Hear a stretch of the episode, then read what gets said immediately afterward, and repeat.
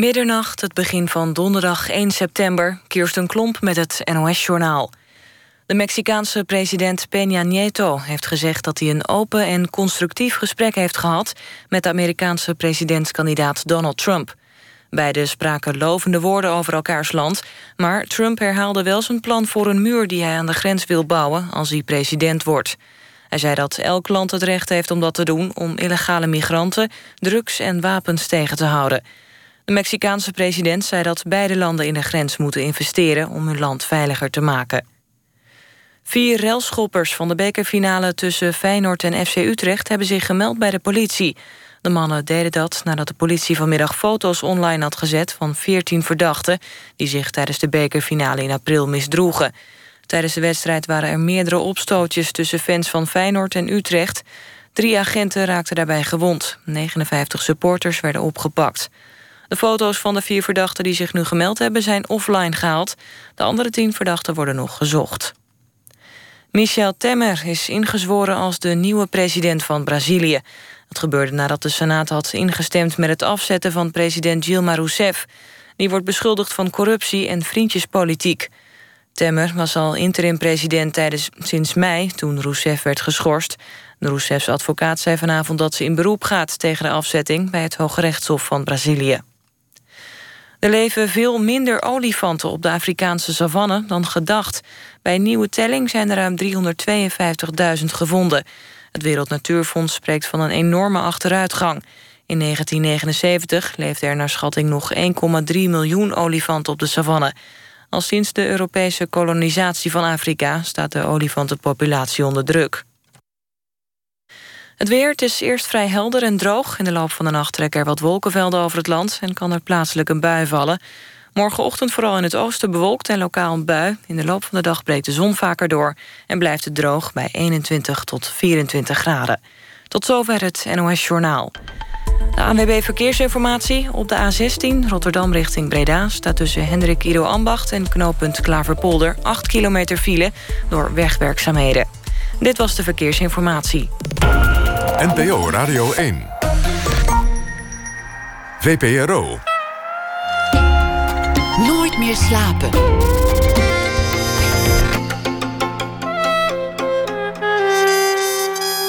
Met Pieter van der Wielen. Goedenacht, u luistert naar Nooit meer slapen. In de reeks beginnen na één uur Peter Buwalda over het staren naar een leeg scherm en daar vervolgens een eerste woord op schrijven. Marion Bloem komt langs. Zij schreef een boek over Sumatra. Mijn Sumatra de titel, met herinneringen, geschiedenis, foto's en recepten. En dan hoort u ook een gesprek met videokunstenaar David Klaarbout vanwege een tentoonstelling in Museum de Pont in Tilburg. We beginnen komend uur met Frans Bromet. Niet de uit duizend herkenbare intonatie van de man die achter de camera snedige vragen stelt. Geen voice-over en ook geen teksten in zijn nieuwe film Muziek op de Vlucht wordt alleen geregistreerd. Het verhaal vertelt zichzelf. Het speelt zich af in de hel van Calais, een officieus kamp van tenten en migranten. Die hopen van Frankrijk naar Engeland te komen. En daar filmde Bromet de muziek. De liederen die worden gezongen en beluisterd. De muziek wordt belangrijk, want het is er goor, lawaaiig, uitzichtloos, armoedig. En zo nu en dan wordt er door de politie geboeldozerd. En in die omstandigheden wordt een lied iets om je aan vast te klampen. Frans Bromet maakte de film samen met zijn zoon Ruben en met zijn dochter Sylvia. Bromet is geboren in 1944, deed filmacademie, is het meest bekend geworden met de reeks Buren, over burenruzies. Dat was al in de jaren 90. Maar hij maakte veel meer, verdiende aanvankelijk vooral de kost als cameraman voor onder meer de film Siske de Rat. Maar hij is productief geweest als documentairemaker. En vaak gaat het daarin over conflicten, burenruzies, maar ook op grotere schaal. Welkom Thuis was een film over Israël, maar ook over een familiefete in de familie Bromet. En hij heeft ook een film gemaakt over zijn eigen ergernis over de managementcultuur in Nederland. Alles van waarde heette die. En zijn eerste film in 1974 ging ook wel over een conflict in de familie. De film heette Het Drie Landenpunt. Frans Bromet, welkom. Hallo. Gaat het meteen alweer over uh, burenruzies? Iets dat, dat toch aan je is gaan kleven? En, en ook een bepaalde stijl waar, waar mensen meteen bromet aan herkennen. Deze nieuwe film lijkt daarin heel erg af te wijken. Het lijkt alsof je eh, je, je vaste stijl hebt losgelaten. Of is het juist dat je die stijl wat radicaler hebt doorgevoerd? We horen je niet in de film bijvoorbeeld. Nee, dat had ik me voorgenomen om niet, niet te interviewen. Moesten we soms wel inhouden om, bij het filmen. Want ik ben wel erg gewend om om vragen te stellen als ik aan het filmen ben. Maar nee, het ging om beelden van het kamp en, en de muziek die daar gemaakt werd. En daar, ja, daar is mijn stem, ja, is daar niet voor nodig. Dat kamp is er al vrij lang. Het is de laatste jaren wat groter geworden. Het is een aantal keer opgeruimd en weer opnieuw opgebouwd op een iets andere locatie. Maar al met al is er al zo'n 15 jaar, geloof ik. Wat was het moment dat jij dacht: dit wil ik filmen? Hoe ging dat? Nou, um, ik wilde eigenlijk al heel lang uh, een, een, documentaire maken met alleen maar muziek op de, op de geluidsband. En, uh, maar dat was er nooit van gekomen. En ik had op een gegeven moment uh, aan mijn zoon gevraagd, die op het conservatorium gestudeerd heeft. zoek jij nou eens een plek waar wij zo'n documentaire kunnen maken? En hij is gaan zoeken. En ja, na een tijdje kwam eigenlijk heel toevallig het kamp Calais ter sprake. En toen zeiden we tegen elkaar van ja, laten we het daar eens gewoon gaan proberen. We weten niet of er muziek wordt gemaakt. we zijn er nog nooit geweest. maar er, er, speelt in ieder geval heel veel daar. En nou ja, we zijn erheen gegaan. En hebben daar een paar dagen rondgelopen. Hebben al wat muziek kunnen vinden toen. En daar hebben we een, een kleine, uh, klein filmpje van gemaakt. Van wat we toen gefilmd hebben. En dat hebben we laten zien aan de VPRO. En die waren meteen in om, om, om daar uh, met die manier van werken een documentaire te maken. Een idee over de vorm, de muziek en, en een groot actueel thema die jongens, zijn voornamelijk jongens, maar, maar ook wel kinderen en ook wel vrouwen, maar toch voornamelijk jongens, die zitten daar vast. Die hopen naar Engeland te komen. Soms gaan ze loeren langs de snelweg of ze achter op een vrachtauto kunnen springen, maar daar staat de politie uh, te patrouilleren, gewapend. Er wordt wel eens wat traangas geschoten. Verder uh, hangen ze rond en zingen liederen. Je ziet de wanhoop, Waar ze misschien ook door eigen toedoen een beetje in zijn beland. Maar ze zitten daar vast, ze komen, komen niet verder. En dan wordt een lied ineens iets om je echt aan vast te klampen. Het wordt heel erg belangrijk. Hoe merkte je dat als je daar rondliep? Nou, ja, hoe merk je dat? Uh, wij liepen daar gewoon rond. we hebben, we hebben, uh, dat was wat wij deden. Wij liepen met, uh, met, met, een camera en een recorder liepen rond. En we filmden alles wat we konden filmen. En dat, was nog niet zo makkelijk, want de meeste mensen daar vinden het niet zo prettig als je een camera op ze richt. Dus je moet het wel toch altijd vragen aan mensen. En dan zeggen de meesten nee, maar sommigen zeggen ja en dan, dan kan je ze filmen. En uh, ondertussen vroegen, we ook aan, aan mensen uh, die wij spraken, want uh, er lopen heel veel vriendelijke mensen rond en die beginnen eigenlijk uit zichzelf ook wel een, een praatje met je. Uh, of, ze, of, ze muziek, of ze muziek maakten, of dat ze iemand wisten die muziek maakte. En nou ja, vaak was dat niet zo, maar soms was dat wel zo. En dan, uh, dan werden we meegenomen naar een tentje waar iemand dan uh, misschien muziek voor ons zou kunnen maken. Die liederen gaan over een situatie, maar dat weet ik dan door de ondertiteling. Maar dat wist jij waarschijnlijk ook niet op het moment dat je dat, je dat filmde. Nee, waar het over totaal ging. Totaal niet, nee, nee. Dus wij waren al lang blij als we weer een zanger of een muzikus hadden gevonden. En dan spraken we af om dat uh, op te nemen. Meestal in hun tent.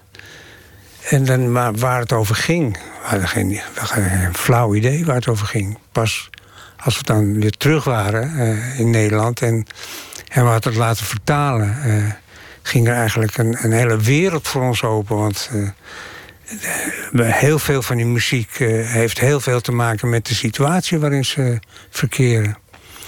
Eigenlijk veel meer dan ik ooit uh, had verwacht.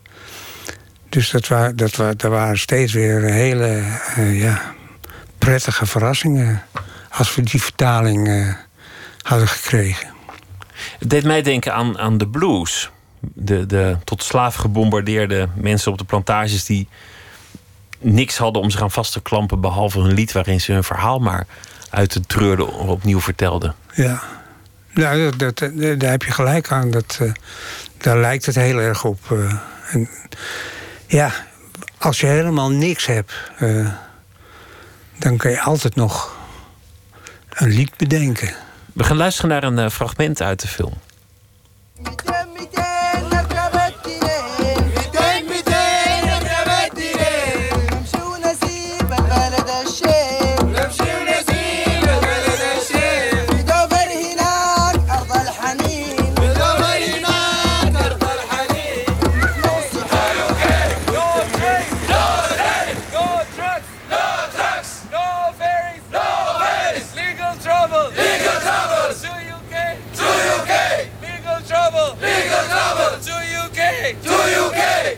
منو حالا نوازش کن همین حالا که تب کردم اگه لمسم کنی شاید Drie momenten uit de film. Een, uh, de blues wordt bezongen, het, het, eigen leed, een protestlied. Ze willen naar Engeland, vrij, uh, vrij reizen. En, uh, en, en dan weer een, een persoonlijker lied. Er, lopen ook andere mensen in, in het kamp rond. die eigenlijk niet migrant zijn. maar die, die gewoon worden aangetrokken door wat er daar gaande is. Wat, wat, tref je allemaal aan voor lieden? Nou, wat er heel veel uh, uh, zijn, dat zijn Engelsen.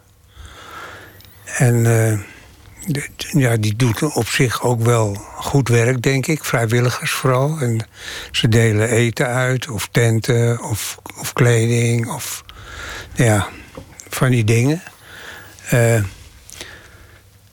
dat zijn de meeste. Er zijn ook wat, wat medische uh, hulpverleners uh, ook.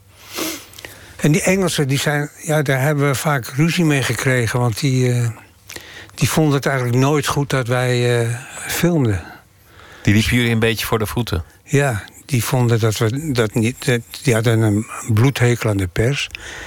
Nou liep er ook wel altijd heel veel pers rond. Je, kwam, om de havenklap kwam je wel mensen met een camera tegen. En ja, je moest daar niet gewoon maar gaan filmen. Want dat, dat, dat willen ze niet. En daar hebben ze ook wel redenen voor, denk ik. Dus je moet het altijd netjes vragen. En dat, uh, ja, een heleboel camerateams uh, zijn dat niet gewend. Uh, die zetten die camera op hun schouder en huppakee. En dan, nou ja, dan werden ze boos. En, en wij werkten anders. Wij vroegen het altijd. en nou ja, dan, dan kon het soms wel.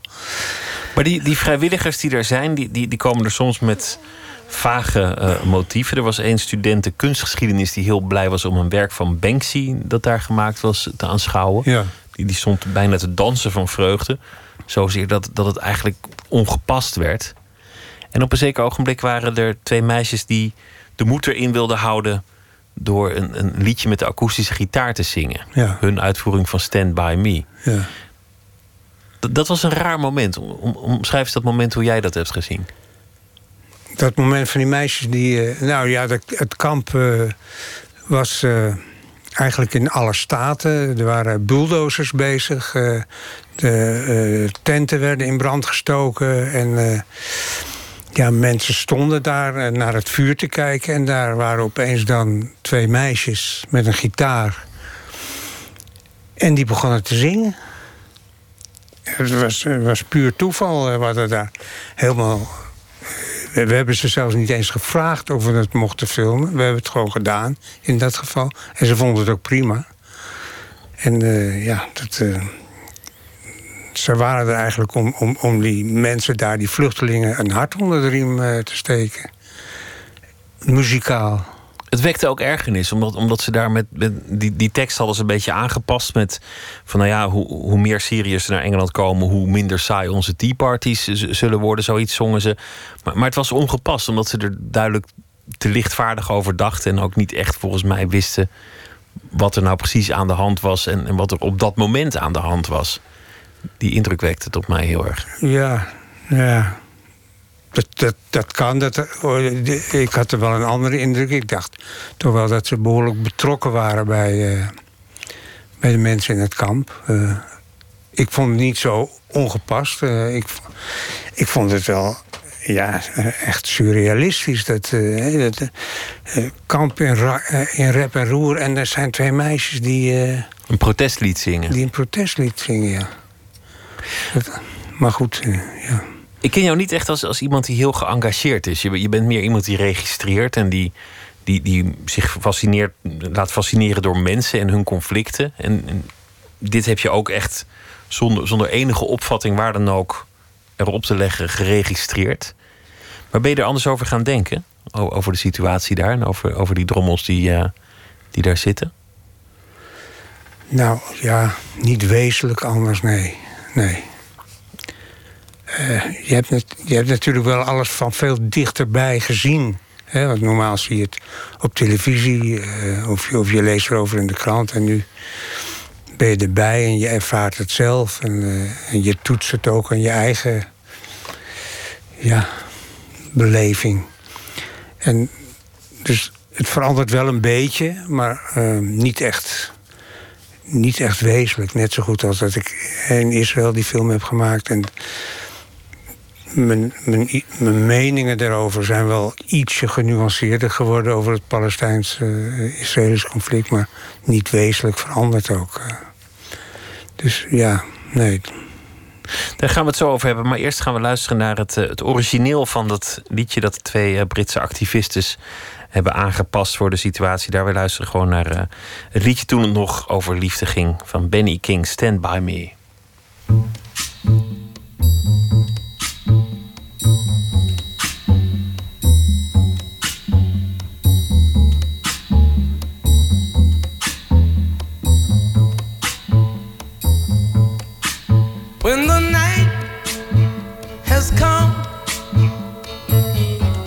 And the land is dark and the moon is the only light we'll see.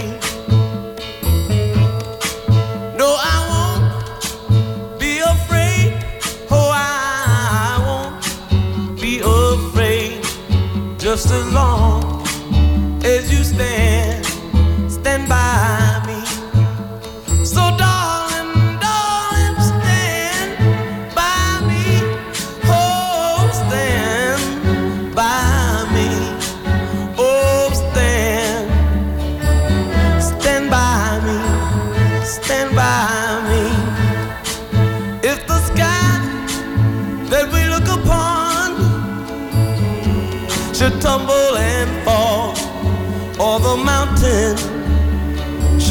to the sea. I won't cry, I won't cry, no, I won't shed a tear just as long as you stand, stand by me.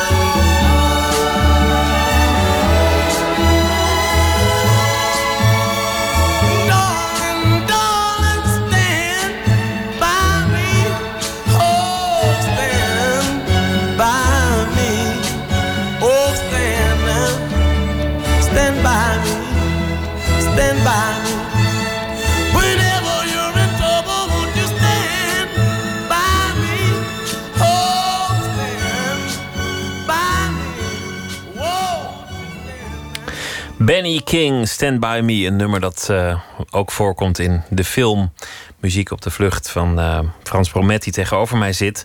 Maker van uh, heel veel documentaires, televisieprogramma's. Bekend ook vooral van Buren. Althans, dat is de, de eerste titel die de meeste mensen te binnen schiet wanneer het over Bromet gaat. Maar dan doe ik hem eigenlijk tekort. Het gaat wel vaak over, over conflict, zowel in je werk als in je, in je leven. Staat jouw leven bol van conflict? Of heeft je leven volgestaan van conflicten? Nou ja, ja conflicten komen wel vaak langzaam. Maar ik denk niet alleen in mijn leven. In ieders leven? In ieders leven, denk ik, ja. ja. Dat is gewoon omdat mensen nou eenmaal belangen hebben en daar treden conflicten op? Ja, niet alleen belangen. Uh, mensen hebben ook uh, gevoelens en, uh, en normen. En ja, die matchen niet altijd met elkaar. Dus ja. En conflicten zijn, zijn mooi om te filmen. Dat, omdat het gewoon goede televisie oplevert, maar ook omdat je dan meteen mensen leert kennen aan de hand van die conflicten. Maar in elke, elke speelfilm zit, zit ook conflicten of een conflict. Uh, het is gewoon de, het conflict is, is, is de motor van, uh, uh, van de dramaturgie. Het is al vaak geciteerd, maar, maar de man die beroemd werd door burenruzies te filmen, heeft zelf ook een, een slepende burenruzie met de buren aan beide kanten zelfs, geloof ik, hè, in Ilpendam. Of valt dat nog wel mee? Nou ja, ik heb, uh, waar ik woon heb ik aan één kant uh, een burenruzie al heel lang. Ik denk wel 30 jaar of zo. Maar ja, dat kan je nauwelijks nog een ruzie noemen. Dat is. Uh, ja. Waarin uit het zich dan? Nou, af en toe komt de buurman, die, komt, die stuurt briefjes. bijvoorbeeld dat mijn kip ook stinkt. Of dat ik het kip ook moet, moet omspitten. En dat de hanen te vroeg gaan kukelen. Dus dan wil je dat ik ze opsluit in het hok, zodat ze niet of minder gaan kukelen. Ja, dat is lastig. Je kunt een haan niet afstellen als een wekker natuurlijk. Nou, je zou, je zou het ook dicht kunnen maken en de ramen verduisteren. En dan, dan, dan, dan dat helpt misschien. Maar dat vind ik echt onzin. Ik woon buiten. En uh, het, het, geluid van, haan, van een haan... dat hoort gewoon bij het buitenleven. Dus, eh. maar het is wel interessant dat, dat je zegt dat, dat het al 30 jaar voortsleept. Het klinkt meer als een, als een wat zwijgende ruzie van elkaar niet goed. Af en toe een briefje door de bus, maar niet een, een totaal ontspoord conflict met wraakacties. Nee, nee, nee. Nee, wat, wat. Ja, ik heb genoeg burenruzies gezien waarin mensen echt uh, ja, bijna of helemaal ten onder gingen. Je, een buurruzie kan je zo grijpen en emotioneren dat, je, dat, je, dat het nog het enige in je leven is. En, uh, nou, dat moet je zien te voorkomen. Een buurruzie moet wel toch iets kleins blijven, vind ik. In ieder geval voor mezelf. Het is ook een manier van ruzie maken, conflict negeren doen alsof het conflict er niet is. Is dat jouw strategie? Ja, zo weinig mogelijk zelf uh, acties uh, ondernemen. Ik, kijk, ik sluit die uh, hanen niet op in het kip Dat is, dat, die actie onderneem ik dan niet. Maar ik ga, hij gaat soms zijn auto heel expres bij ons vlak voor, voor het raam zetten en dat soort dingen. maar daar, daar reageer ik niet op. Dus, Toen je er net kwam wonen in de jaren zeventig de, die film heette Noord. Maakte hij al een documentaire over een aantal Amsterdamse jonge gezinnen die naar Noord vertrokken.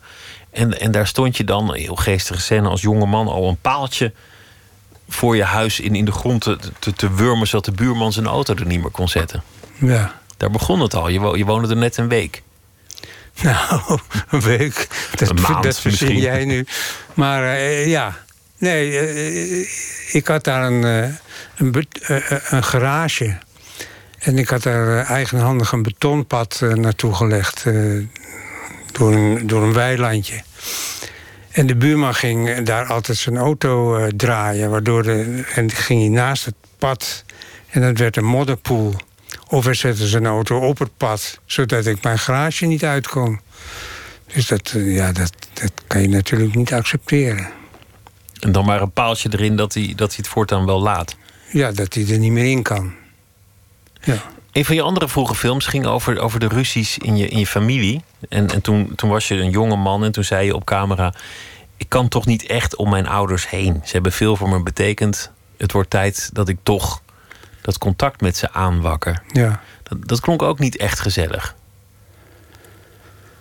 Ach, ja. ik, heb, ik heb geen uh, rotjeugd gehad of zo. Mijn ouders hebben wel uh, altijd hun best gedaan. Uh. Maar zeker toen ik jonger was, ja, kon ik het toch niet zo goed tegen. En dan, dan ging je gewoon weg, dan verwijderde je. Ja, ik trok me terug. wel, ja, ja. Dat, en dan kon je, hoe lang zag je elkaar dan niet? Nou, we, we zagen elkaar uh, ja, altijd, uh, elke dag. Maar ik had een kamer op zolder en uh, zij woonde twee hoog. En ik ging meestal als ik thuis kwam rechtstreeks naar mijn zolderkamertje. En dan zei je gewoon niks? Of, of misschien nog net hallo? Ja, dan zei ik wel hallo. Maar we, was niet, we stonden niet op, op slechte voet met elkaar. Maar ik had niet zoveel met ze. Maar dat lag dat lag ook aan mij. Dus tenminste. Dat weet je nu? Dat weet ik nu, ja. Dat wist ja. je toen niet? Ja. Zij waren, um, want daar ging, ging die film over, een film uit, uit 1974 notabene. Zij waren heel idealistisch, socialistisch. Ja.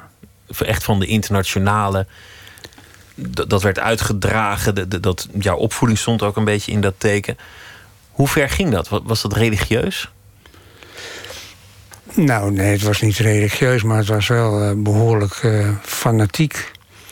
En, uh, en in mijn ogen gênant. Hè? Want op, op 4 en 5 mei... dan, dan stak iedereen de, de rood-wit-blauwe vlag uit. Maar mijn ouders de rode vlag. Met een, met een grote ader in arbeiders de, rode, de rode socialistische vlag. Nou, dat vond ik echt heel erg gênant als kind. Dat soort dingen deden ze. En we gingen ook uh, de 1 mei-optochten. Die, die waren eigenlijk al, al vrij vroeg uh, na de oorlog niet meer in Nederland. werden niet meer in Nederland gehouden. Dan gingen we dacht je naar Antwerpen, want daar waren nog wel 1 mei-optochten. Dat er toch iets te vieren viel. Ja. Dus dat soort dingen.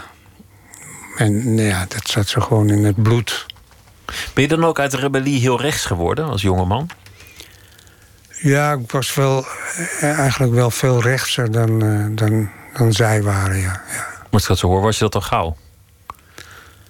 Ja, ik had ook wel uh, soms aanvaring met mijn vader. En dan zei ik bijvoorbeeld, uh, ja, die, vakbonds, die vakbondsleiders... die rijden allemaal in grote, dikke auto's. En dan werd mijn vader verschrikkelijk boos. Dat vond hij heel erg dat ik dat zei. En ja, dus daar lag wel een, een, een, een conflictje, ja. De jonge man die wil bijleggen, die, die gaat dan in die film naar het drie landenpunt. Want hoezeer de vader ook de internationale zong, één land, daar wilde hij nooit meer voet aan bodem zetten, dat was Duitsland. Ja. Hij had zichzelf gezworen om nooit meer de grens over te gaan met Duitsland. Waarom was dat?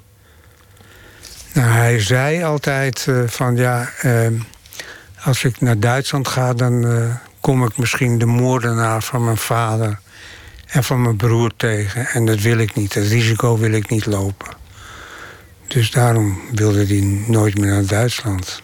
Want in die tijd moest je nog aan de douanier je paspoort laten zien. En dat zou dan al, bij wijze van spreken, die man kunnen zijn. Dat zou hem al kunnen zijn, ja. ja, ja. En uh, nou ja, dus wij maakten, als we dan op vakantie gingen, we gingen wel al vroeg in de vijftiger jaren naar Zwitserland en Italië op vakantie. Maar dan gingen we altijd over Frankrijk. Nooit door Duitsland.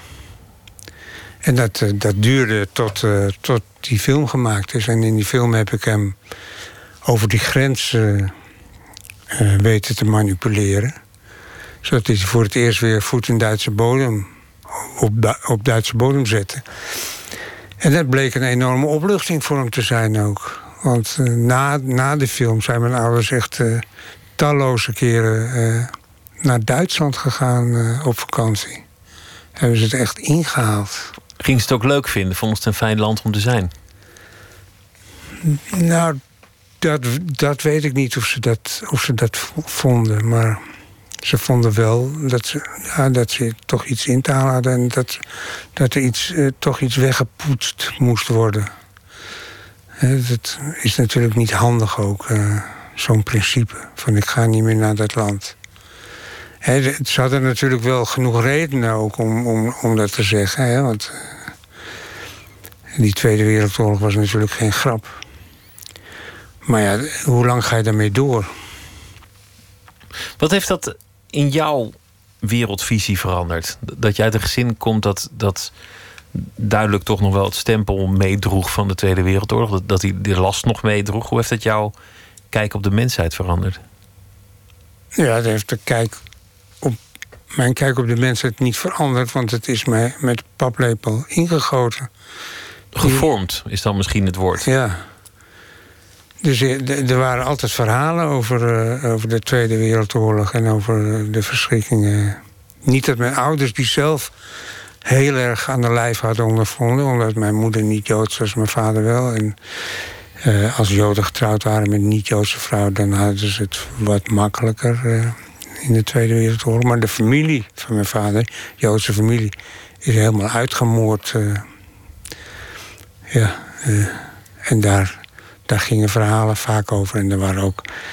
Uh, er was een tante die in heel veel concentratiekampen had gezeten. En die een beetje werd opgevangen door mijn ouders. En waar we vaak op bezoek gingen. En dan, dan huilden ze altijd. En dan vertelden ze verhalen over, over die kampen. En ja, als kind kreeg je dat allemaal mee. Dus dat, ja, dat bepaalt tot op zekere hoogte wel je mensbeeld ook, denk ik. Want dan weet je in ieder geval dat de mens niet alleen maar vrolijke kanten heeft. Ja, dat weet je heel goed, ja. ja. Dat, is, dat is er met de paplepel ingegoten. Ja, ja, ja, Het heeft ook heel veel conflicten veroorzaakt in, in jouw familie.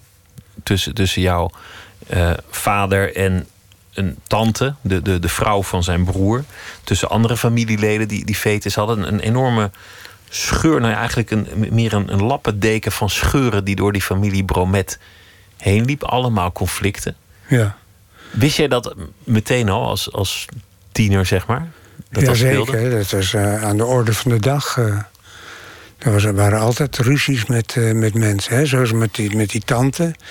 Ik heb daar een film over gemaakt. Film Welkom Thuis. dat was de vrouw, de broer van mijn vader. Ik heb haar nooit gekend, want mijn ouders waren met haar gebrouilleerd. De broer van mijn vader was vermoord, maar zijn vrouw was wel uit, uit, uit de kampen teruggekomen in Nederland. Maar ik heb haar nooit ontmoet, want er was een conflict. En over de aard van het conflict wist ik eigenlijk nooit wat... totdat ik die film ging maken en bedacht van... ja, nu wil ik toch eindelijk wel eens weten waar dat over ging. Dat conflict. Bepaalde details eh, wist ik dan wel, maar ik wilde het nou eens echt goed uitzoeken. En dat had te maken met, met materiële zaken, met, met het eigenaarschap van de fabriek en wie dat moest hebben en, en, en geld, dat soort dingen ging het over. Ja. Het, het werd jou, jij werd gewoon in dat conflict meegezogen. Jij zat eigenlijk in het foute kamp en als jij contact zocht, werd het aanvankelijk afgewezen. Ja, ik heb toen uh, contact opgenomen met die, met die tante. Uh, via ja, dat doet er eigenlijk niet toe. Maar ze wilde mij aanvankelijk helemaal niet uh, ontmoeten. Zij woonde in een uh, bejaardentehuis in uh, Israël. En ik stelde voor om, om eindelijk voor het eerst eens een ontmoeting met elkaar te hebben. En toen zei ze, nou, daar voel ik niks voor, want jij bent een antisemiet. Ja, toen heb ik haar een briefje geschreven. En dat heeft kennelijk toch wel haar van overtuigd dat ze me wel wilde ontmoeten. Dus ik heb haar toen wel uh, ontmoet. En ook geprobeerd uh, haar te interviewen over, over het conflict, maar daar wilde ze helemaal niets over zeggen. Uh, nou ja, dat zie je allemaal in die film ook. En nou, een tijdje later dacht ik, ga het nog een keer proberen. We weer naar Israël gegaan. En een afspraak met haar gega- eh, gemaakt. Dat wilde ze ook wel doen. En ik had de afspraak op woensdag. En ik, ik belde haar op, eh, op zondagavond toen ik was aangekomen in Israël. En eh, ja, toen eh, is ze eh, op dinsdag is overleden. Net toen je die afspraak had. Je kon, Ja. je kon nog net naar de begrafenis. Ja. In, in die film spelen twee dingen. Het conflict, de grote burenruzie tussen Israël en de Palestijnse gebieden. En aan de andere kant dat schisma in die, in die familie Bromet. Die twee lopen door elkaar. Die tante is niet de enige die overlijdt in de film. Jouw broer, met wie je al heel lang een conflict had, die blijkt ook ineens overleden. Ja, En de familie die heeft jou dat niet verteld nee. op het moment dat het daar was. Dat, dat, is eigenlijk wel heel grof om dat niet aan een broer te vertellen. Je broer is dood, er is een begrafenis, of je, of je broer is ziek, je kunt langs, om, om dat te verzwijgen. Hoe, Ja. hoe vond je dat? Ja, dat vond ik eh, eh, chockerend. eh, zeker, ja. Ik vind, hè, zelfs als je, als je de ergste ruzie had, hebt, dat je dat niet kan maken. En bovendien had ik helemaal geen heel erge ruzie met, met mijn broer. Jullie hadden geen contact meer. We hadden geen contact meer, dat was het enige. Maar we hebben nooit ruzie gehad. En, eh, nou ja, zijn familie vond het niet nodig om eh, mijn zus en mij eh, te berichten dat hij was overleden. Dus we konden ook niet naar zijn crematie. Wat ik misschien wel had gedaan, misschien niet, dat weet ik niet. Maar jullie hadden geen conflict, zeg je, maar ook geen contact. Dat, dat lijkt te vallen onder wat je eerder noemde negeren. Doen alsof de ander er niet is, alsof het conflict er niet is. Gewoon doorgaan en het laten voor wat het is.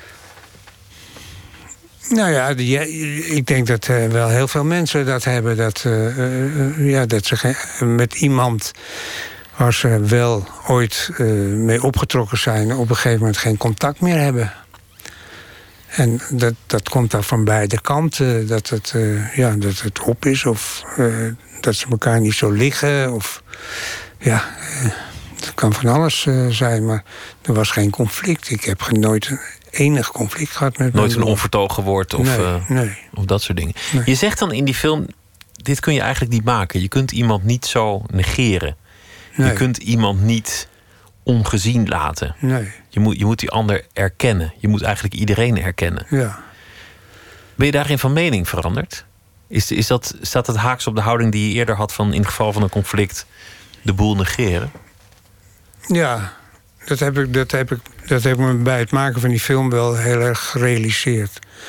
Dat, eh, dat het hè, zo ook, ook op de manier waarop eh, Israël dan met de Palestijnen omgaat. Dat is toch. Dat lijkt er erg op. Dat is ook een kwestie van negeren. Hè, dat, De eh, ander niet zien. Een conflict zien, hebben en ja. niet naar die ander kijken. Ja, ja, ja. Dus dat werkt niet. Dat, dat, dat werkt gewoon niet. hè. Dat moet je niet doen. Je moet iets anders bedenken, maar dat moet je niet doen. Terwijl het ook je eigen natuurlijke strategie is geweest je hele leven.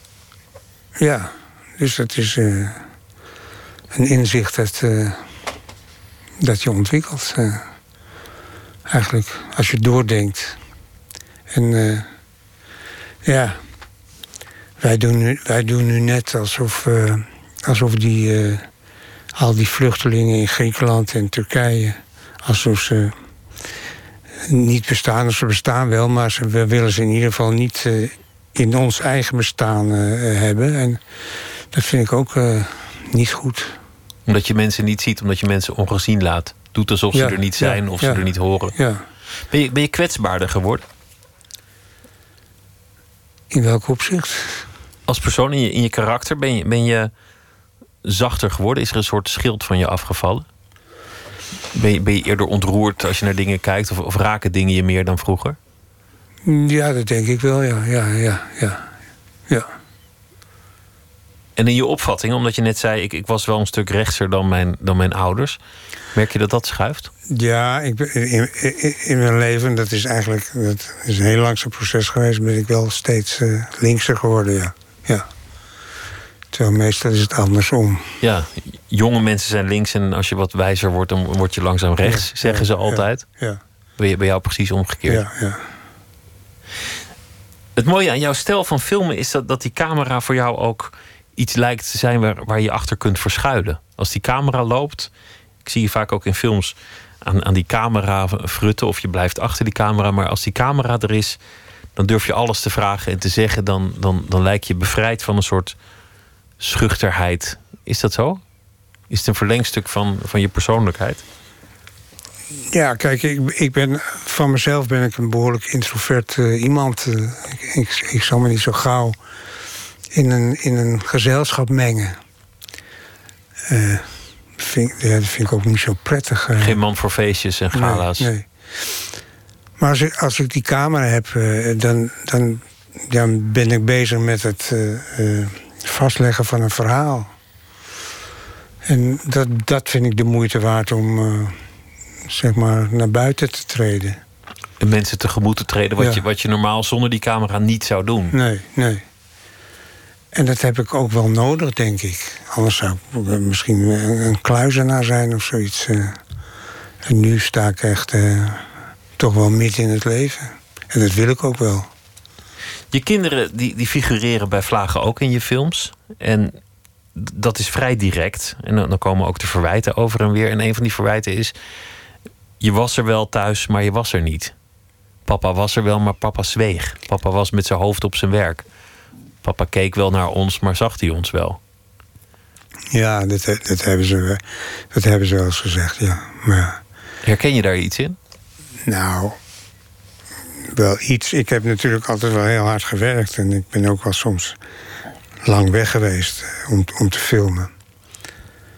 Maar als ik, als ik er wel was, eh, dan was ik er ook wel behoorlijk. Uh, wel? wel, ja, ja, ja, ja. Ik heb uh, bijvoorbeeld drie huizen helemaal uh, uitvoerig verbouwd. Tot, tot ergernis van de buren waarschijnlijk? Nou, nee. nou ja, weet je niet. Niet dat ik weet, maar...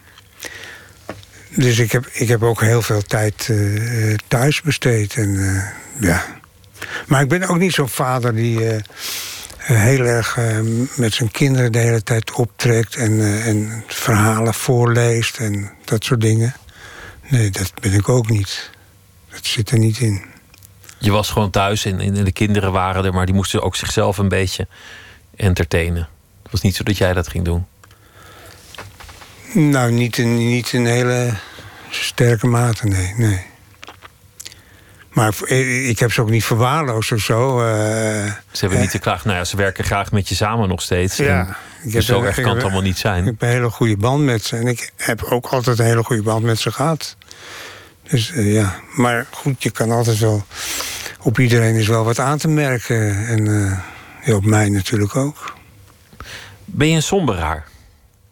Nou, niet echt. Niet echt, nee. nee. Er is wel vaak over je gezegd. Hij, heeft, hij, ziet altijd het uh, driekwart lege glas. Nou ja, ik zie mezelf eh, toch gewoon als een realist. Uh, gewoon iemand die... Ziet hoe het is. Ja. En als dat, als dat somber is, dan komt het omdat de situatie uh, zo is. ik vind altijd opgewekte, vrolijk gedoe. En wat je nu hebt, dat je eigenlijk geen kritiek meer mag hebben. Dat vind ik echt... Dat ligt mij helemaal niet. Hoe bedoel je dat je geen kritiek meer mag hebben? Nou, er is nu toch zo'n tendens dat je positief moet zijn. Je krijgt, als je niet positief bent, dan krijg je kritiek. Van, eh, hou je mond, want uh, wees eens wat positiever. Nou, dat vind ik echt onzin.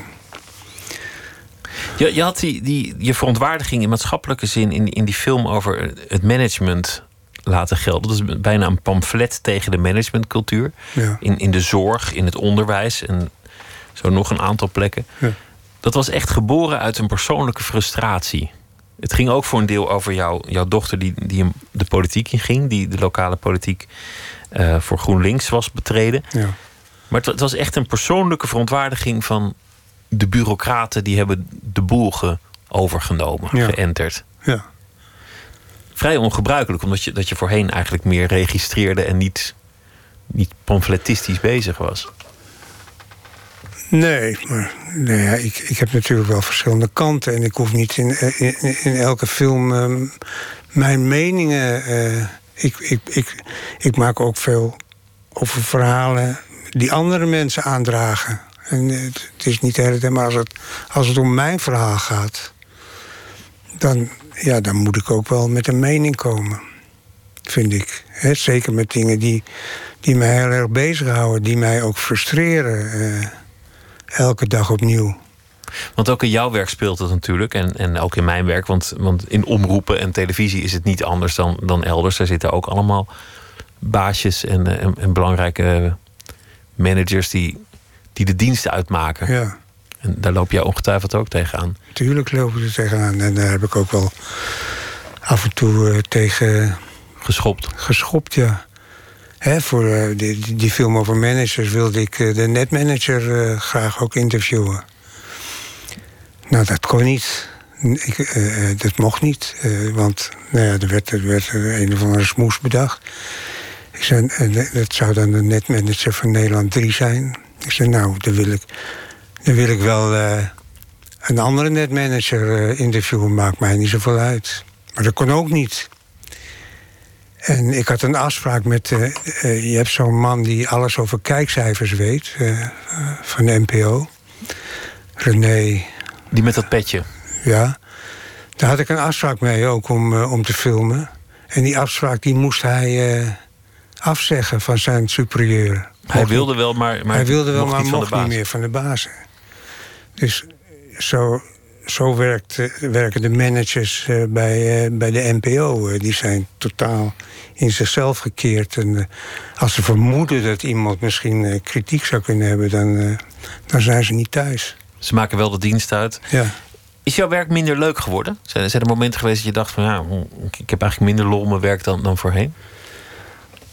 Nee, ik, ik, ik heb wel nog steeds heel veel lol in mijn werk. En eh, ik zou er niet aan moeten denken dat ik, dat ik niet meer zou werken. Maar het is wel heel veel moeilijker geworden om, eh, om een project eh, te ontwikkelen. Want je komt elke keer weer die managers tegen. En ja, dat is moeizaam, voor, niet alleen voor mij, maar ik waarschijnlijk ook voor jou. Als jij een, een leuk plan hebt, eh, dan, moet je, eh, dan moet het langs een manager. Je mag het niet eens zelf verdedigen. Hè? Dat, moet, eh, dat moet jouw chef moet dat doen. En het duurt eindeloos lang en het is een, een enorm getut. Ja. Bij, bij jou heeft het ook financieel op een gegeven moment problemen veroorzaakt. Ja, ja. Dat, dat die winkel die je zo lang bestierde, dat, dat die financieel ook een beetje water begon te maken. ja. Hoe, hoe kwaad is dat geworden? Nou ja, kijk, eh, de documentaire, hè, dat is toch eh, het genre waar ik eh, eigenlijk altijd in werk, is een van de speerpunten van de publieke omroep.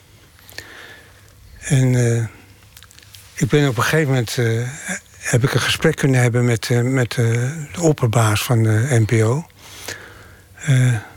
over het feit dat de, een van de speerpunten van de NPO een, voor budgets gemaakt moeten worden die totaal niet realistisch zijn. Daar kan je helemaal geen, geen documentaire voor maken voor het bedrag dat, eh, dat beschikbaar is. En ik heb altijd. En dus je moet altijd ander geld gaan zoeken als je eh, een film wil maken. En dan heb je, nou ja, dan heb je een paar mogelijkheden. Het belangrijkste is het Mediafonds, maar dat wordt eind van dit jaar opgegeven. Ehm, ik heb altijd voor dat veel te lage budget eh, eh, gewerkt.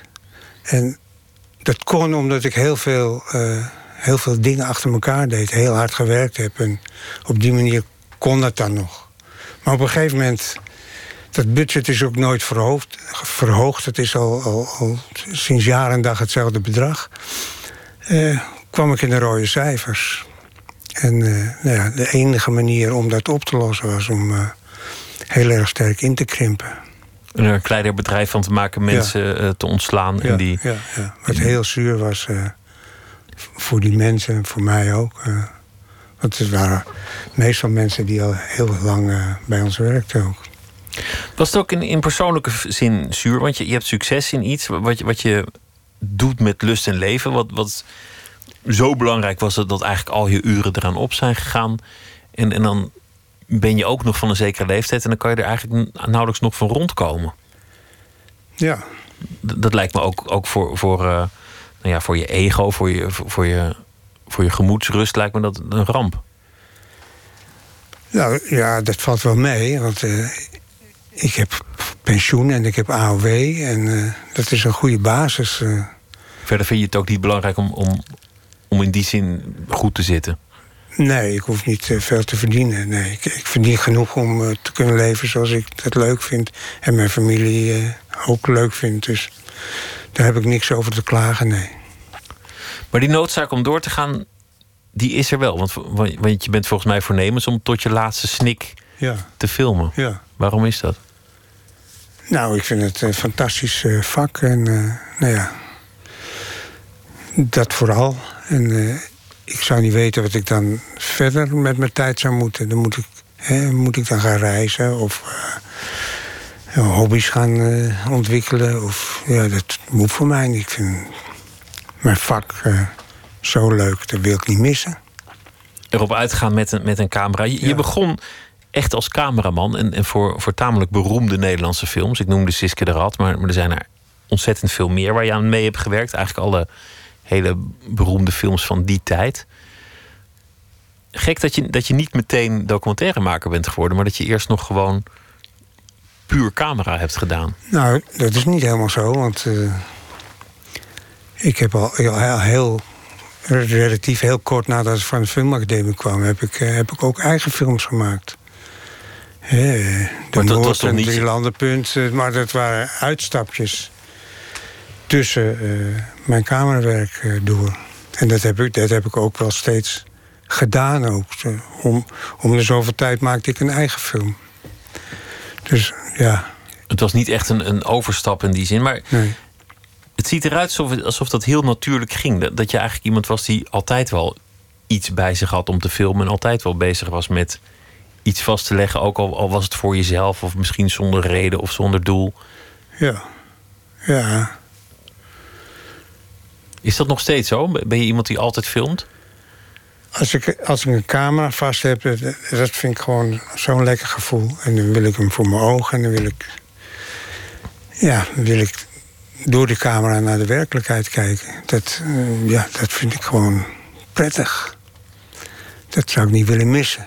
Ik heb vandaag ook nog weer eh, heel lang met een hele zware camera rondgesjouwd. En dat is wel zwaar, maar ik geniet me suf. Waarom is het leuker om door een camera naar de werkelijkheid te kijken? Nou ja, omdat je, het- omdat je er iets van maakt. Je maakt een keuze uit, eh, uit heel veel wat, eh, wat er om je heen gebeurt. En je maakt een keuze. Je, moet, je bent heel actief bezig om, eh, om keuzes te maken. Om details te vinden. en mm, ja, momenten waarin iets gebeurt vast te leggen. En juist in die details zit het verhaal. Ja, Juist in dat Ja. kleine. ja. Waarin vind jij verlichting, troost, zeg maar? Want, want je, je zei, ik ken die sombere kant van, van de mensheid al vanaf kindsbeen af. Die is er met de paplepel ingegoten. Door, ook door dat oorlogsverleden. Je weet gewoon waar mensen toe in staat zijn. Het gaat vaak over, over conflict. In je eigen leven, maar ook in je, in je werk. Wat zijn de momenten dat er voor jou vreugde is? Nou, eh, als ik, eh, ik met mijn familie, met mijn kinderen en, en eh, de aanhang samen ben, dat, dat geeft heel veel vreugde. Wij wandelen bijvoorbeeld. We hebben drie kinderen en we hebben zes kleinkinderen. En dan gaan we, en dan gaan we met z'n dertienen gaan we elk jaar een wandeltocht maken. En nou, dat vind ik echt hoogtepunten. We hebben net weer in, eh, in Twente zo'n wandeltocht gemaakt. Dus daar geniet ik heel erg van.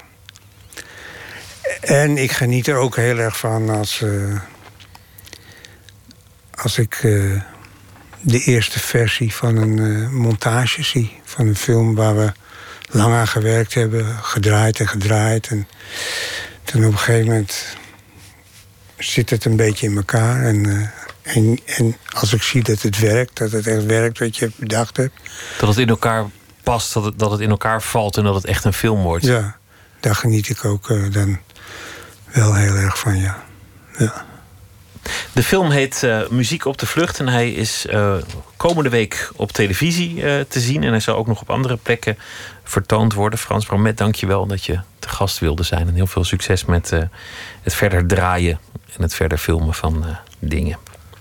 Dankjewel. Komt een nieuw album aan van Van Morrison, 71 jaar oud. Keep Me Singing heet die plaat. En daarvan draaien we het volgende nummer, Too Late. Well, it's too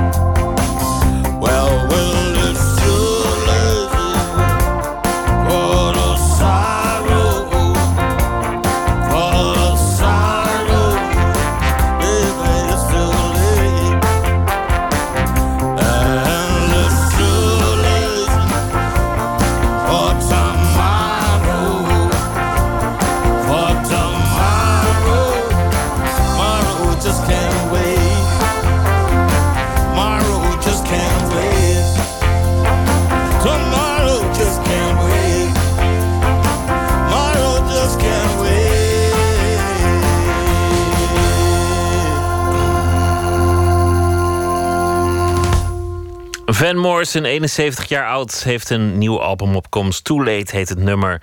En uh, het album heet Keep Me Singing. Zometeen in Nooit meer slapen, dan uh, komt Marion Bloem op bezoek. Zij heeft een boek geschreven, Mijn Sumatra. Samen met haar man Ivan Wolvers over uh, Sumatra. Wat er allemaal te zien is, maar ook over de geschiedenis. En over de keuken van Sumatra. Een gesprek ook met David Klaarbout over zijn expositie Future. In de nieuwe vleugel van het museum De Pont in Tilburg. En Peter Buwalda, die hoort u in de serie Beginnen. Over hoe hij begint elke week opnieuw aan zijn column en ook uh, andere dingen. Het lege vel of het lege scherm, daar gaat het over. En Elfie Tromp die zal deze week elke nacht een verhaal voordragen bij de voorbije dag. En dat doet ze ook vandaag eh, even na ene zoals ze dat voordragen. Twitter, het VPRO NMS. We zitten op Facebook en u kunt zich abonneren op de podcast via iTunes of de website van de VPRO. vpro.nl slash nooit meer slapen.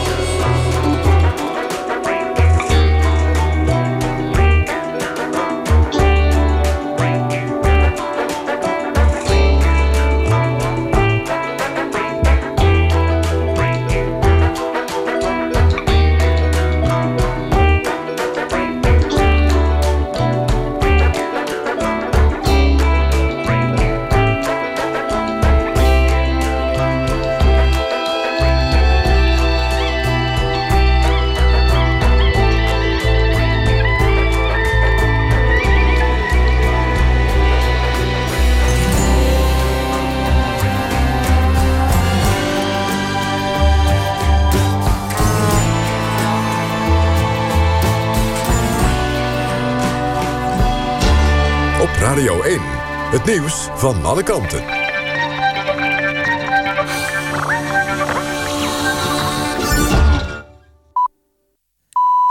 1 uur, Kirsten Klomp met het NOS-journaal. De Mexicaanse president Peña Nieto heeft gezegd dat hij een open en constructief gesprek heeft gehad met de Amerikaanse presidentskandidaat Donald Trump. Beiden spraken lovende woorden over elkaars land, maar Trump herhaalde wel zijn plan voor een muur die hij aan de grens wil bouwen als hij president wordt. Hij zei dat elk land het recht heeft om dat te doen, om illegale migranten, drugs en wapens tegen te houden. De Mexicaanse president zei dat beide landen in de grens moeten investeren om hun land veiliger te maken. In het Afrikaanse Gabon zijn rellen uitgebroken na de bekendmaking van de uitslag van de presidentsverkiezingen. Volgens getuigen hebben betogers het parlementsgebouw in de hoofdstad Libreville in brand gestoken. Ze zijn het niet eens met de herverkiezing van president Ali Bongo. De officiële uitslag werd vandaag bekendgemaakt. Bongo kreeg bijna 50% van de stemmen... tegen ruim 48% voor zijn tegenstander Jean Ping. De betogers zeggen dat er met de uitslag is geknoeid. Boven de Amerikaanse staat Alaska zijn twee vliegtuigjes in de lucht tegen elkaar gebotst. Daarna zijn de toestellen neergestort. De in totaal vijf inzittenden kwamen allemaal om het leven.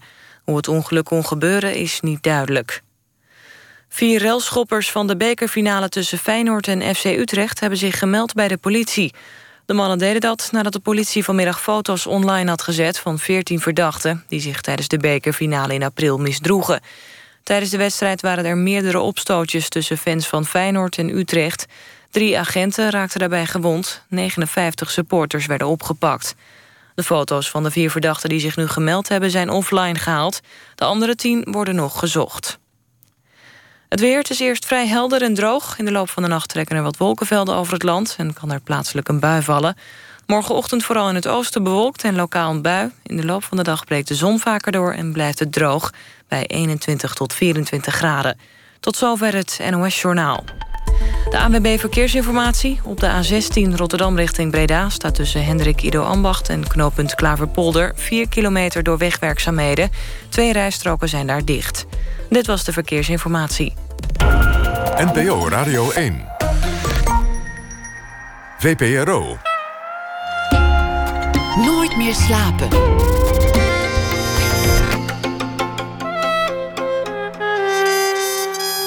Met Pieter van der Wielen.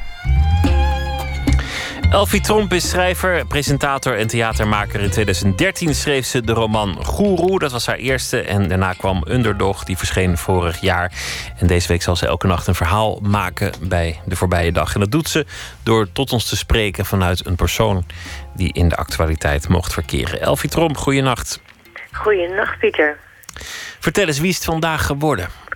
Um, nou, maandag had ik het over de protestliederen... die eh, Tanja Niemeyer ons uh, vanuit de jungle toezingt en op YouTube plaatst. Uh, dinsdag had ik het over uh, neonazi-jongeren die viral gaan met een video van een minister die hun een middelvinger geeft. En ik blijf een beetje in die digitale sfeer. Vandaag is namelijk een ruzie ontstaan tussen de presentator van BNN, Tim Hofman... die een online nieuwe serie heet die hashtag boos heet. Wat dan weer, mooi ironisch is. En heeft ruzie gekregen met de netmanager, onze allerbaas van de NPO, Suzanne Kuntler. Nou, wat heeft Suzanne gedaan? Die heeft eigenlijk gezegd... ja, het is allemaal wel enig, dat YouTube, uh, maar daar bestaat de NPO natuurlijk niet voor. Terwijl die Tim Hofman heeft eigenlijk een nieuwe vorm van uh, televisie maken is hij aan het ontwikkelen. Doet hij ontzettend goed. Is vervreemdend, is grappig, is bijzonder. En um, uh, heeft daar onwaarschijnlijk veel jonge kijkers mee. Die begeerde magische doelgroep die de normale televisie niet meer weet te vinden. Um, dus ik zou zeggen, gooi geld naar de jongen. Hij doet iets wat, uh, wat uh, Suzanne Kuntler bij de NPO duidelijk niet lukt op de kijkbuis. Maar waarom, waarom noem je het dan ruzie? Want dit klinkt niet als ruzie. Dit is niet ruzie, dit is een meningsverschil.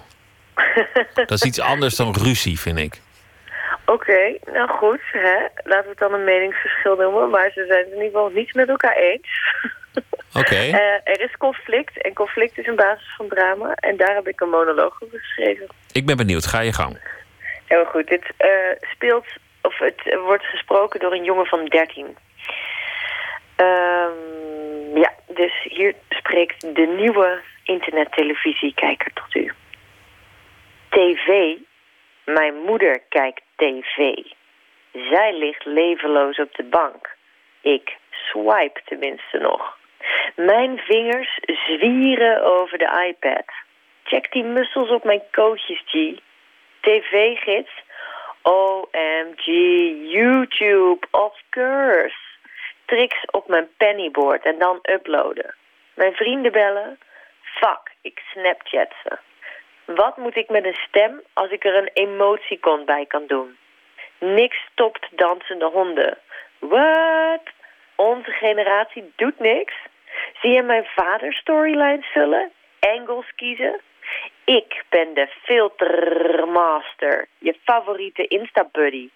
Ik en mijn Mattie zijn digi-creative. Alles gaat snel en alles is voor de eeuwigheid. Denk je echt dat ik koekeloer naar heel Holland bakt? Dat ik flame voor Vive la France? Deze digibody is de futuur. Denk je dat ik uitzending gemist in low res ga kijken... als ik high res Vivio kan schoffelen? En wie gaat er nou nog een uur zitten? Come on, stream die shizzle. 10 minuten is de max. Snappy, snap, snap. Life goes on. TV ook. Als jij niet meedraait, dan lig je eruit. Hashtag nu. Snap je niet wat ik zeg? Kijk, volg me op de Twitter en je krijgt het in 140 tekens. No props. Zeg, wat is je wifi? Mijn internetbundel is op. Ik heb het je anders later wel, oké? De toekomstige kijker die uh, spreekt over uh, kijken op het internet. Ja, dat is, geeft me ook toch als radiohoofd een beetje schadefreude. Als jij dat zegt van ja, tv is dood. dat vind, vind ik dan toch wel geestig. Hoe vaak de tv-mensen niet zeiden: radio, oh wat leuk dat dat nog bestaat. En dan dat zij nu het ten dode opgeschreven medium zijn, dat vind ik ergens toch ook wel weer geestig. Ja, ja, maar goed, jij gaat uiteindelijk ook podcast maken. Dat iedereen op zijn eigen tijd alles kan terugluisteren. Ah nee, podcasten vind ik helemaal niks. Oh, Pieter, breek nou niet mijn hart. We hadden het net zo gezellig. Nee, radio moet live zijn. Je moet, je moet echt het gevoel hebben dat er nog iemand wakker is. Zo'n podcast, ja. Wat heb je daar nou? Dat is een soort opgewarmde magnetronmaaltijd. Nou zeg, Pieter, hé. Hey, ik ga een najaar podcast maken. Breek nou niet mijn hart. Een dolk. Je draait het nog een keer om ook. Oké, er zijn hele mooie podcasts. Een prachtig medium. Het heeft de toekomst. En uh, et cetera. Elfie, dank je wel. Goeienacht. Leuk je weer te hebben gesproken. We hebben het er nog over. Tot morgen. Ze probeert het vak uh, songschrijven te benaderen als een ambacht, niet als een uitlaatklep voor haar gevoelens. De Amerikaanse zangeres Margaret Gillespie heb ik het over. En die heeft een album Emotions and Math. En dat klinkt dan zo. Hier is Somebody to Anybody.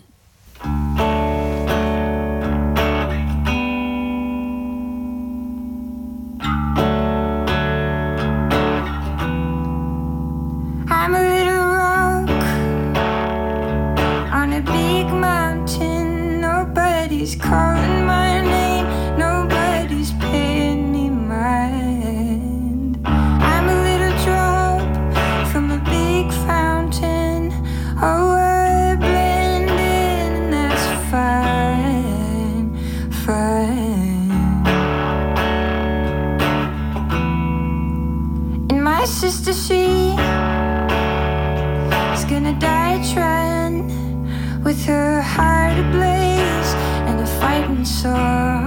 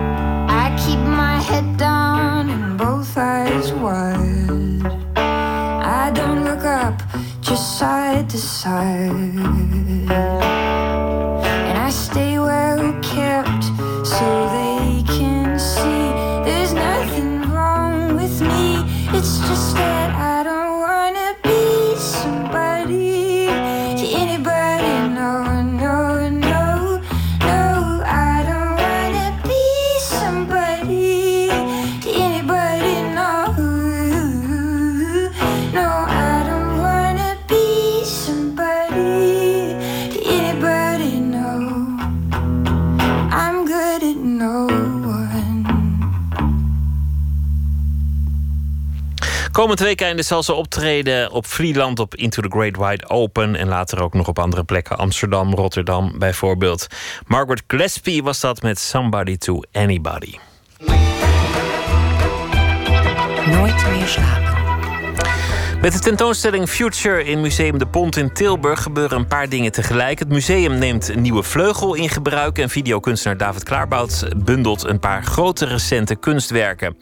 In de video's van Klaarbout gebeurt altijd wel iets, zo is het soms nauwelijks waar te nemen. Soms lijkt het alsof je naar een foto kijkt, die als je heel goed oplet dan toch ineens blijkt te veranderen. Soms stap je als kijker een foto binnen, als in het geval van Olympia, kan je er als je bovenmenselijk veel geduld hebt getuige van zijn hoe het Olympisch Stadion in Berlijn vergaat tot een ruïne.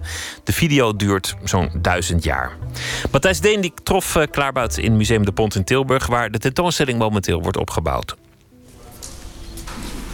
De tentoonstelling wordt nog opgebouwd. En om het verborgen binnenste van de ruimte, waar de projecties zullen plaats hebben, hangen ingelijste tekeningen. Waarin de kenner van het werk van Klaarbout de foto's herkent, die hij heeft gebruikt voor zijn video's.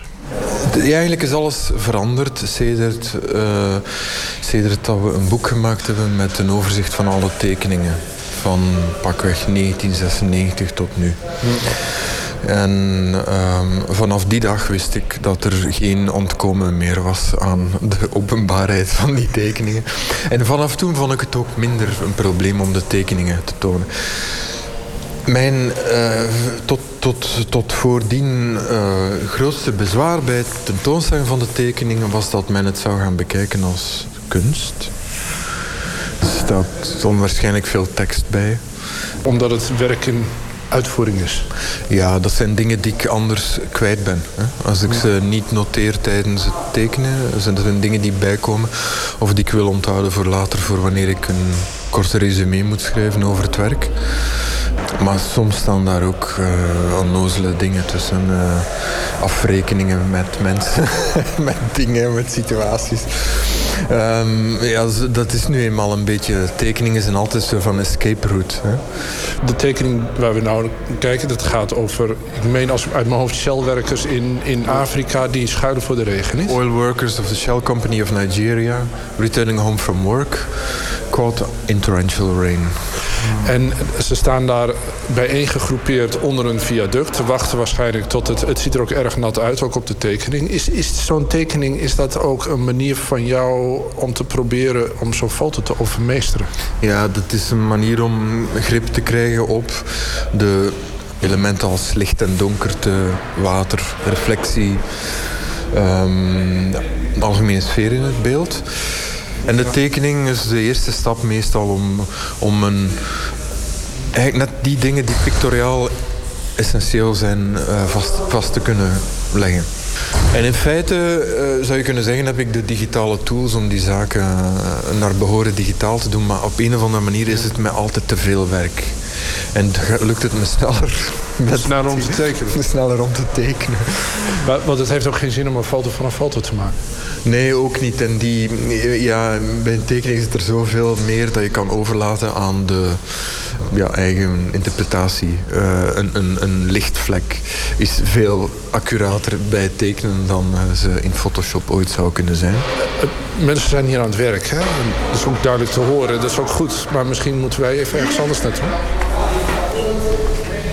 Zoek naar een rustige ruimte waar we ongestoord kunnen praten... wandelen we door de voormalige industriehallen die volstaan met kunstwerken... die niet allemaal even eenduidig zijn. Ook de videokunst van David Klaarbout zelf is bedriegelijk in zijn schijnbare eenvoud. De kunstenaar zegt het zelf, ik ben een denker.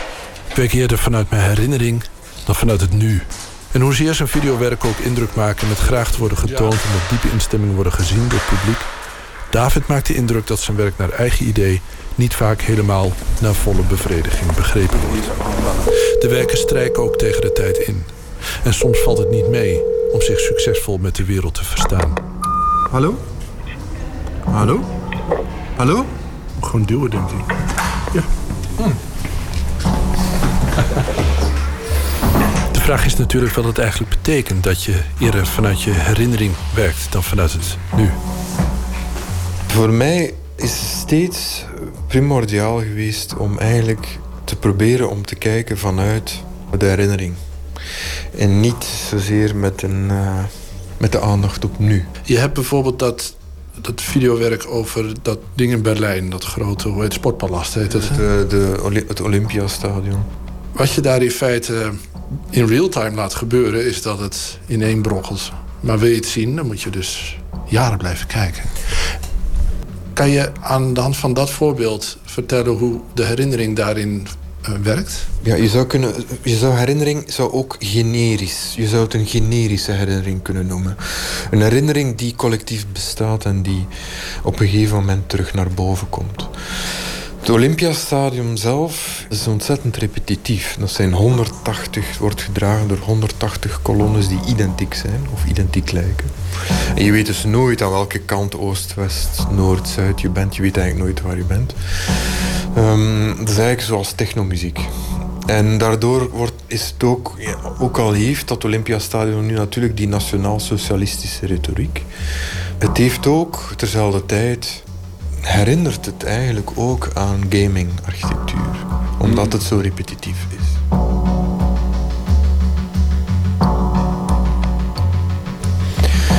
En ondertussen zit gaming architectuur en zitten gaming systemen zit eigenlijk ook in onze collectieve geheugen. En met Olympia wou ik net bijna ook weer op een utopische manier, onmogelijk haalbaar, wou ik net het omgekeerde bereiken van die gaming indruk. Ik wou elke steen natuurgetrouw uh, weergeven en die ook geografisch op de juiste plek terugzetten. Vandaar dat we het Olympiastadion hebben gescand, ingescand. En dat dus ook elke, elke barst in de steen of elk stukje mos op de steen zit op de juiste plek. Niemand zal ooit de ineenbrokkeling van het Olympisch Stadion op de video helemaal kunnen volgen. Want wie dat van A tot Z wil meemaken, die zal duizend jaar moeten kijken. En het is een eigenaardige gedachte dat het stadion zelf de video van zijn eigen aftakeling waarschijnlijk maar ternauwernood zal overleven. Ja, het Olympiastadion-project is zo'n gek idee geweest waarvan ik zeker wist op het moment de dag en het uur dat ik het idee had van dit komt nooit goed. dat, dit wordt een project waar, uh, waar ik de rest van mijn leven zal aan werken. Als jij zo'n kunstwerk maakt, zie je heel erg te wachten wat mensen ervan gaan zeggen? Of is het zo dat je denkt, het komt toch niet door. Dat is een beetje zoals wat Frans, François Truffaut ooit zei over film. Je begint met grootste ambities en op het einde ben je gewoon blij dat het klaar is. Ja. Soms weet je dat je mijn doodgeboren kind te doen hebt. En ik doe er dan toch mee verder en smijt er ettelijke tienduizenden euro's tegenaan. Omdat het een kind als een ander is. Maar het gebeurt wel. Maar meestal op het einde van het procedé, als alles goed is, zie ik. Ja, ik zie natuurlijk door het bos de bomen niet meer. Maar dan, dan probeer ik vooral ervoor te zorgen dat die grote catastrofen, zoals de voorkomen verkeerde lectuur, dat die uit de zijn.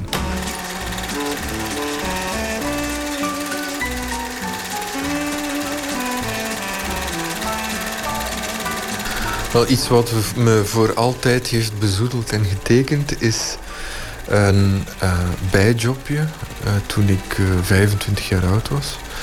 Ik werkte in een kleine fotostudio in Antwerpen die omzettingen deed van um, analoge Super 8 filmpjes naar digitaal formaat. Dus ik zag per dag zag ik de uh, één of twee generaties familie gebeuren voor mijn ogen passeren. En dat heeft me, het heeft me voor eens en voor altijd nostalgisch gemaakt. het begon stevast met de huwelijksfoto's. En tot aan het, uh, de, het pensioen en het, uh, het rolstoeletje. En op het einde van de dag was ik, was ik helemaal kapot.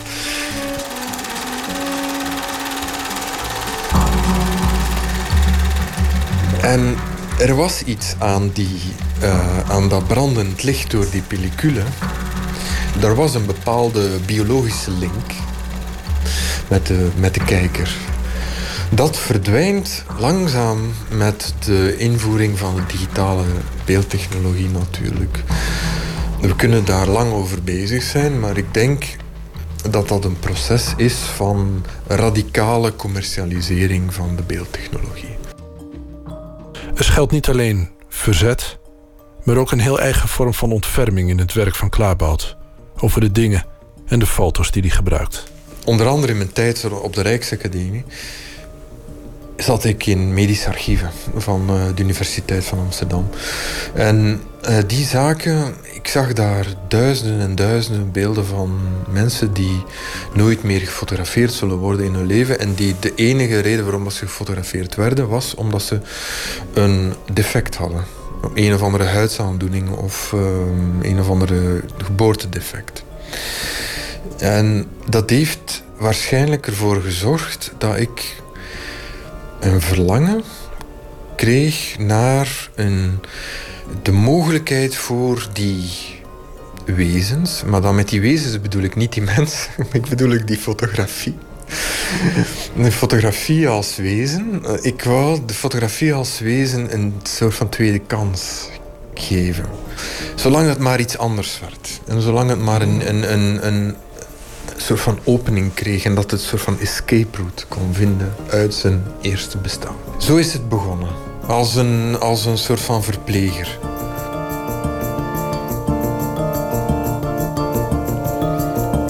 David Klaarbout was dat over de tentoonstelling Future te zien in Museum de Pont in Tilburg vanaf zaterdag. Een reportage van Matthijs Deen. Weemoedige country van het nog niet verschenen nieuwe album van The Handsome Family.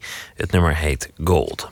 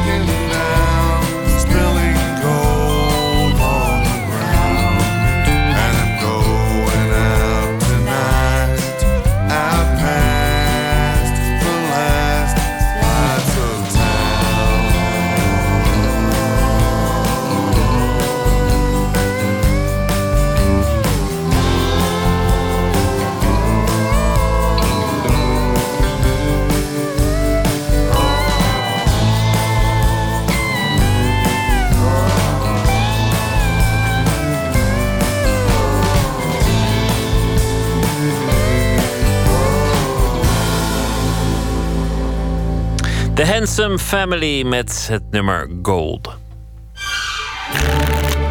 Open kaart.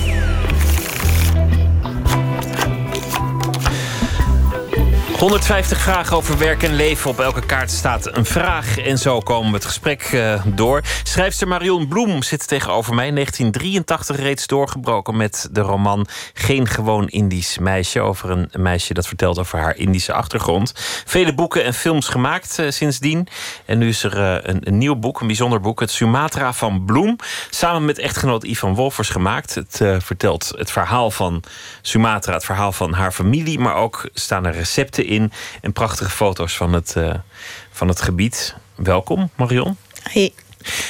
Wat jij aanvankelijk niet wist, is dat jij een, een historische band hebt met, met het eiland. En uh, dat jij daar meer geschiedenis hebt dan, dan je aanvankelijk vermoedde toen je er voor het eerst kwam. Zou, zou je net zo van de plek houden als je dat toen al geweten had, toen je er voor het eerst kwam? Ik denk dat ik dan wel heel anders gekeken had. En, en ook dat ik onmiddellijk gezocht zou hebben naar die plekken. En dat is eigenlijk niet eens het leukste deel om, om te zien. En uh, ook waar mijn vader dan uh, ja, in het kamp had gezeten. En waar die uh, aan land is gekomen toen hij getorpedeerd was. Het is eigenlijk wel heel droevige herinneringen. En uh, zijn verhalen, dat had ik het minder gevonden. Maar ook waar mijn oma in... Uh, eigenlijk waar mijn moeder uit voortgekomen is. Mijn oma is een zogenaamde Anna Colon.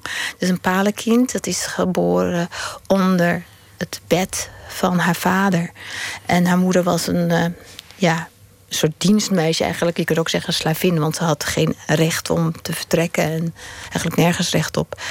Uh, daar een kind van. Dus het is niet zo'n leuke geschiedenis. En niet alleen mijn oma, maar heel erg veel Indische Nederlanders komen voort uit, uh, uit, uit, uit die kazernes daar. De, de, oorlog tegen Aceh. Want jij dacht altijd dat jouw Indische verleden zich afspeelde uh, op Java, Bali, maar niet Sumatra. Ja, het is, daar werd ook nauwelijks over gesproken. Ze hadden het altijd over Batavia, dus Jakarta is geworden. En um, nou dan uh, Bandung, Surabaya, Malang, Semarang. En altijd mooie verhalen natuurlijk. En uh, ik wist wel dat mijn vader in, uh, en ook mijn opa heeft in hetzelfde. heeft ook op Sumatra aan die dode spoorweg gewerkt. Maar dat hoorde je wel, maar dat de naam Sumatra, dus de naam van het eiland hoorde je niet. Je hoorde wel over het kamp en aan de spoorlijn. Zo, dat, maar niet uh, de, de torpedering, daar had mijn vader er bijna nooit over. Uh, dus ja, uh, dat het daar op Sumatra was en ook Aceh, daar hadden ze het nooit over. Heeft het ternauwernood overleefd? Daardoor ben jij hier ook onder meer. Toen jij er voor het eerst kwam, was het een paradijs? Was het gewoon een prachtige plek, ongerepte natuur. Ja, ik had altijd verlangd naar oerwoud. En dat ging ik dan eindelijk zien en meemaken.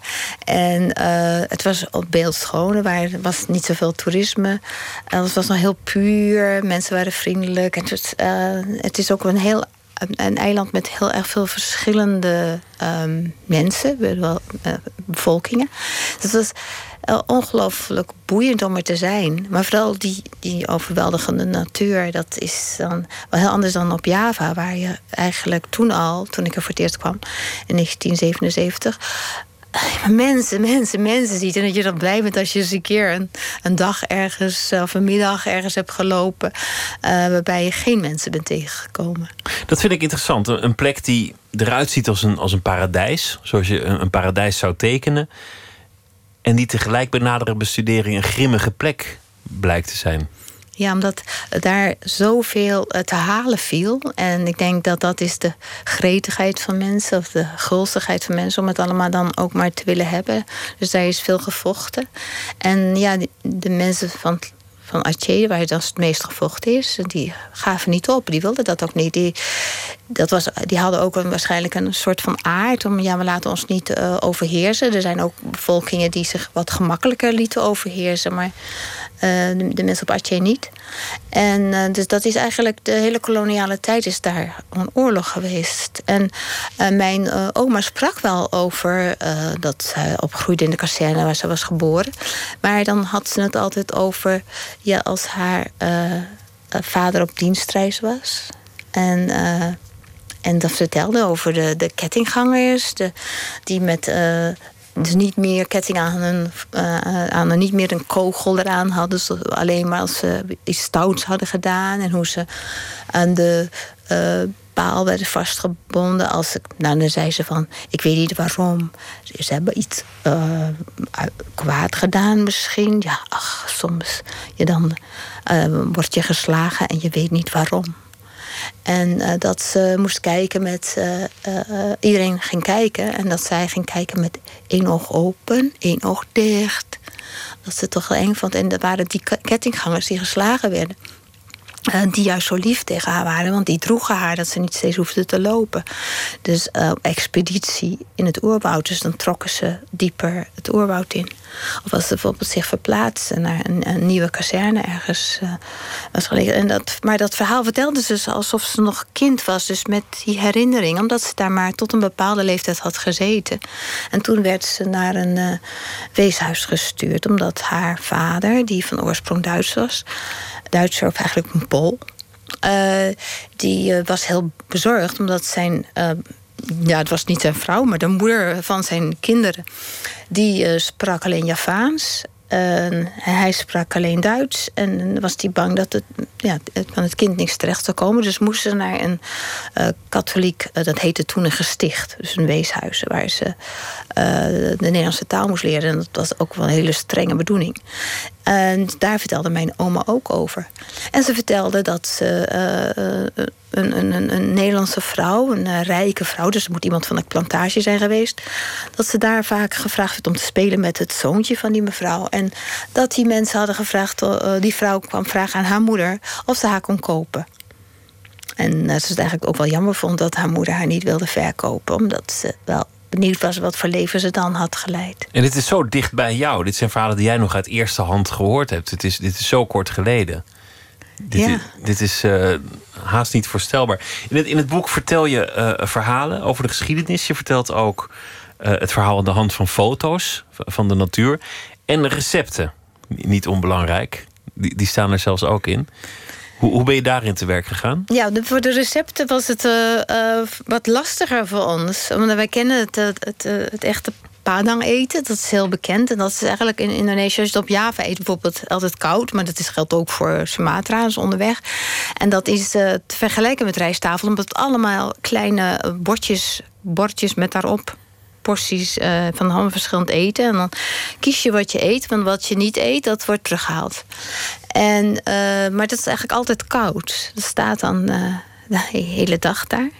Dus uh, had ik een rare associatie bij me. Van mij moest eten warm zijn. Dus ik, ik was nooit zo happig op dat paring. Terwijl het wel goed was. Heel, heel lekker van smaak en zo. En heel pittig altijd. Heel pedis noemen wij dat.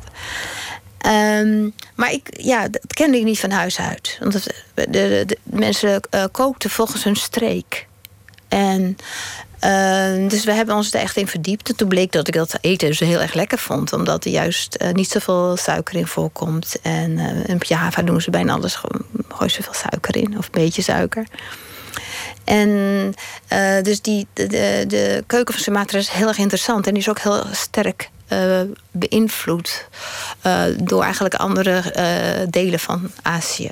Dus, Interessant. Laten we beginnen met het, het eigenlijke deel van de rubriek, namelijk de kaarten. Wil je, wil je er een trekken voor mij? Zomaar in het midden ergens? Ja. Oké. Okay. Heb je een fobie? Oké, okay, ja, denk ik vrees van wel.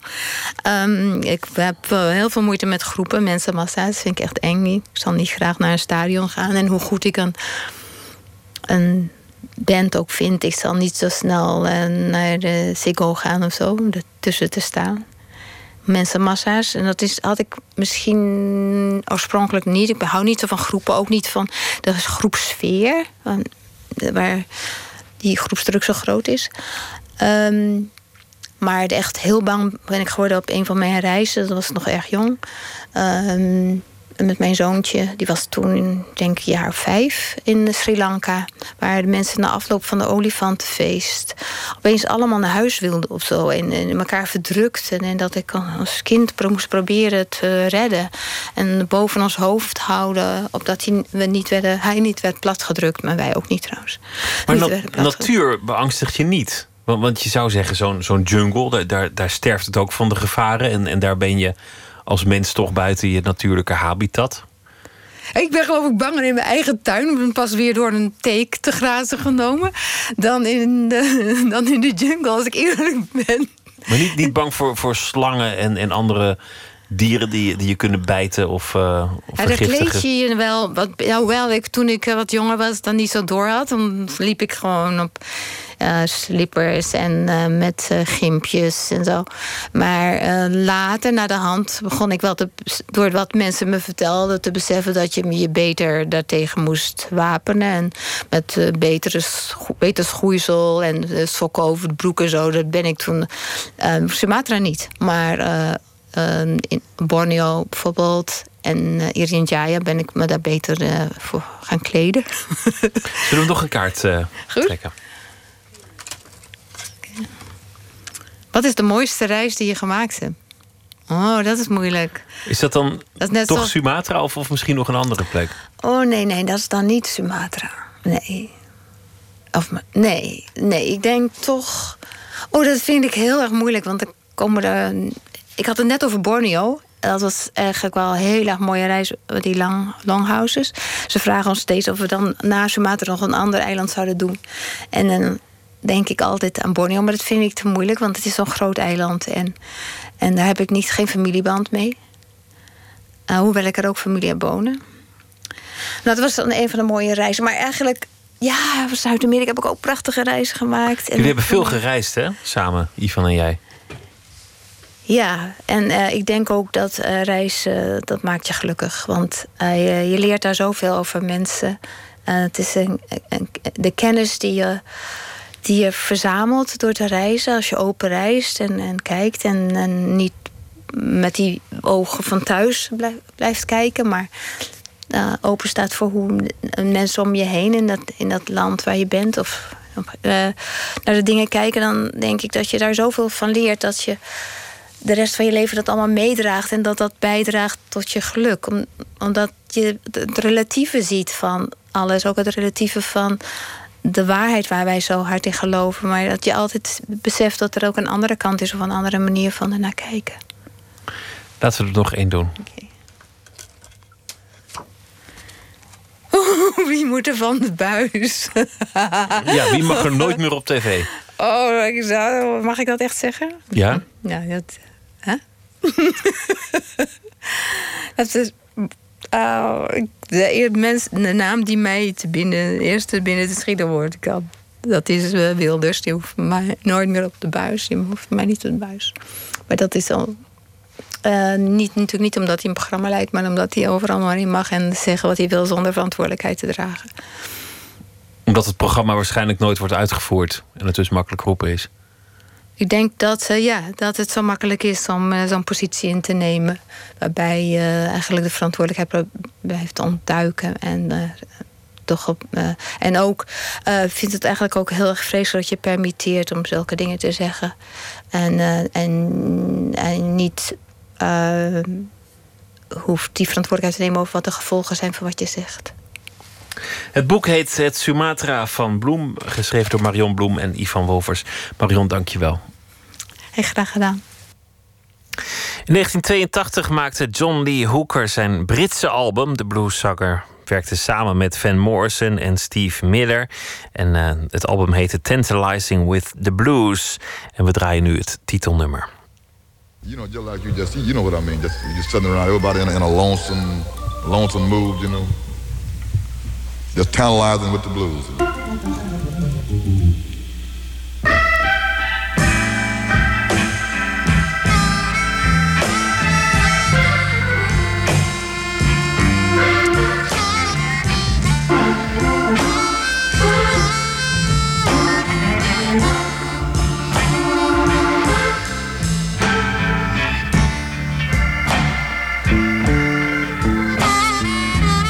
Sitting here thinking I'm in an awful mood.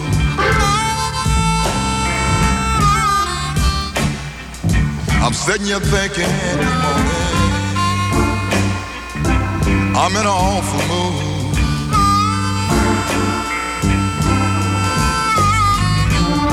My baby says she don't love me.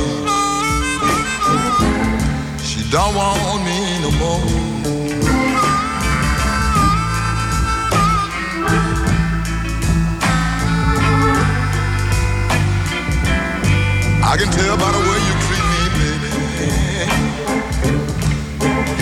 Tell me a thing.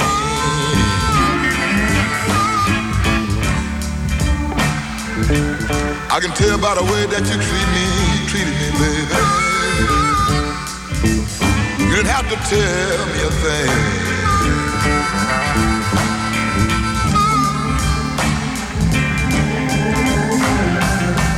But now you got me, you got me, you got me in an awful mood, a lonesome.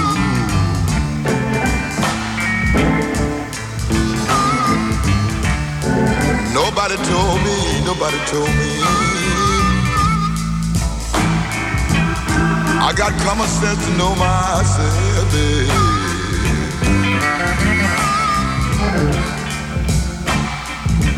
Nobody told me, nobody told me. I got common sense to know myself.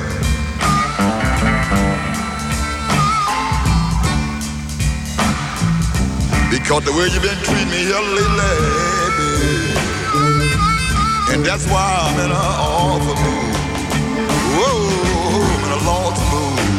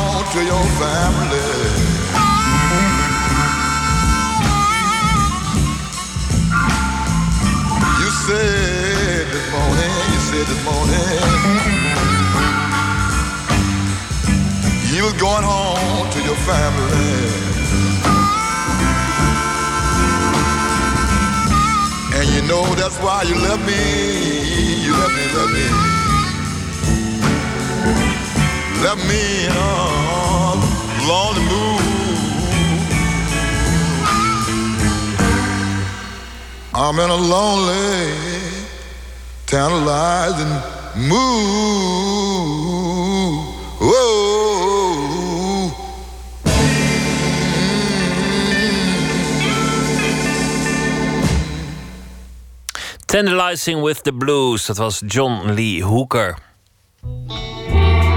Nooit meer slapen.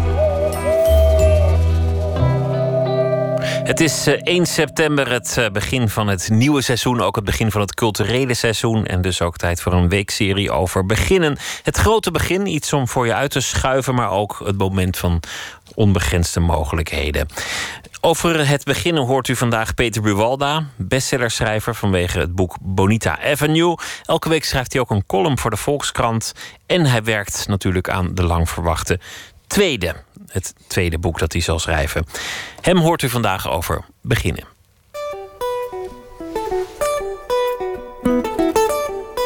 Beginnen, zeker van een wekelijkse column die ik schrijf, vind ik toch wel een eh, bezoeking. Dat is op eh, woensdagavond voor mij. Op donderdag moet ik hem echt schrijven. Op woensdagavond begin ik er dus over na te denken. Dat is een hele nare avond. Dan vliegen de uren voorbij zonder idee. En met e- echt ijsberen. En met naar boven gaan en nadenken over een eerste zin die dan niet lukt. Op een gegeven moment sta ik met mijn rug tegen de muur. En weet ik dat het nog maar net past in de tijd. om het af te krijgen. En dan, eh, en, dan, en dan gebeurt het gelukkig altijd wel. Maar dat is dus niet leuk. Ik vind het beginnen aan een column vind ik eh, niet leuk. Ik heb altijd een slecht idee waaruit een column voort moet komen. Dat is een soort paradox waar ik uh, ja, langzaam aan begin te wennen na drie jaar. Een goed idee levert vaak niet eens een goede column op. Zo raar bij mij. Heel goed idee schrijven over uh, de, de ondergang van uh, Raqqa of zo in uh, Syrië. Ja, daar kan ik geen column over schrijven. Maar ik kan wel een column schrijven over dat kabouters hier in huis de klusjes doen. Bijvoorbeeld. Daar heb ik een column over geschreven. Nou ja, dat is echt om, om op voorhand depressief van te worden. Dat is natuurlijk een ontzettend slecht idee eigenlijk. Maar dat heeft een prima column opgeleverd, vind ik zelf. Twee keer ben ik over de limiet heen gegaan. Dat ik dus niet leverde. Ik gewoon niks had. Ja, iets halfs. Uh, om, om zes uur. En dat ze bij de Volkskrant uh, ja, maar moesten uitzoeken. en dat is, dat, is, dat is natuurlijk iets wat, wat, je niet vaak wil meemaken. Dus de, de, spanning is heel concreet en reëel. Het is dus niet zo van, oh, hij stelt zich aan, het komt wel goed. Het is helemaal niet zo. Het kan best wel eens fout aflopen. Peter Buwalde is afwezig of... Uh, hij is ziek, ik weet niet meer wat er stond. Maar iets, uh, wel, wel mijn hoofdje stond erbij zo. En dan een zinnetje erachter en daaronder geen column, maar iets anders. En dat is natuurlijk voor, uh, voor een columnist is dat wel een, een afgang eigenlijk.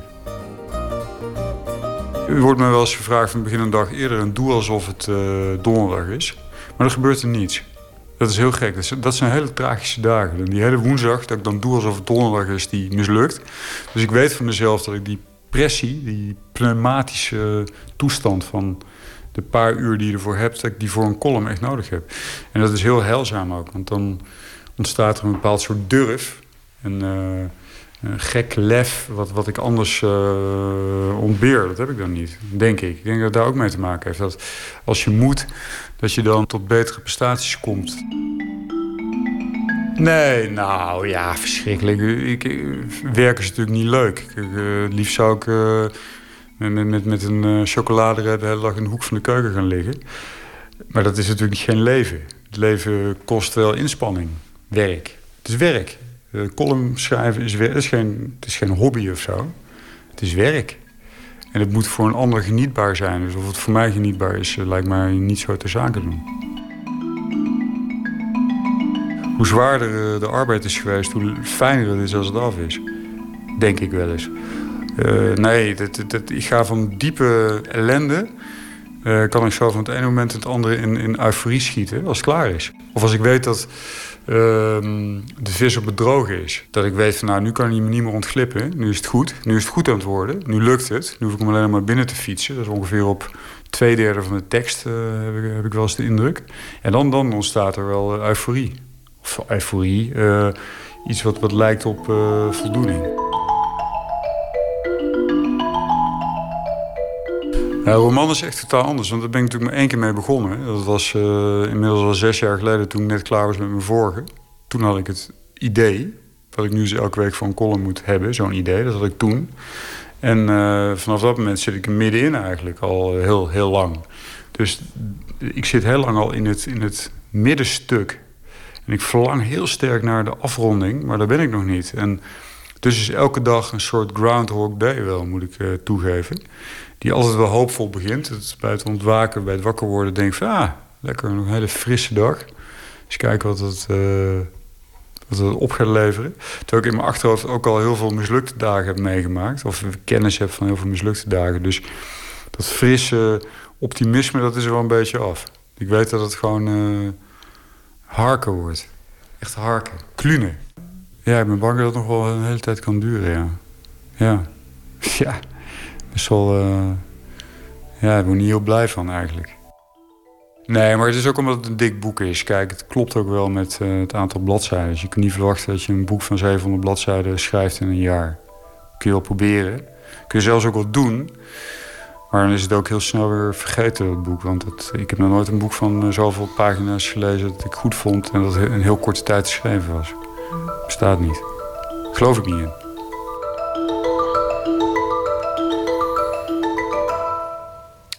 Het derde deel van een reeks over beginnen gemaakt door Emmy Colau. En in oktober verschijnt een columnbundel van Peter Bewalda, Nieuwe Props.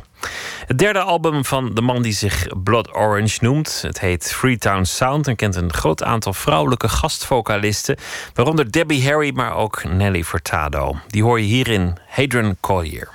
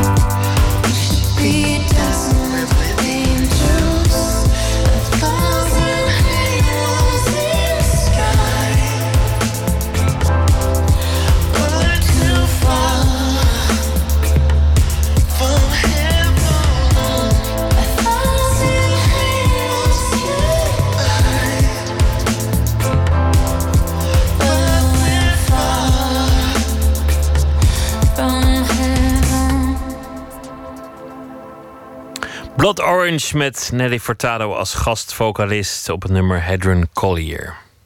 We sluiten af met eh, Ingmar Heitz. Hij is dichter en deze week zal hij elke nacht een van zijn gedichten voordragen en toelichten.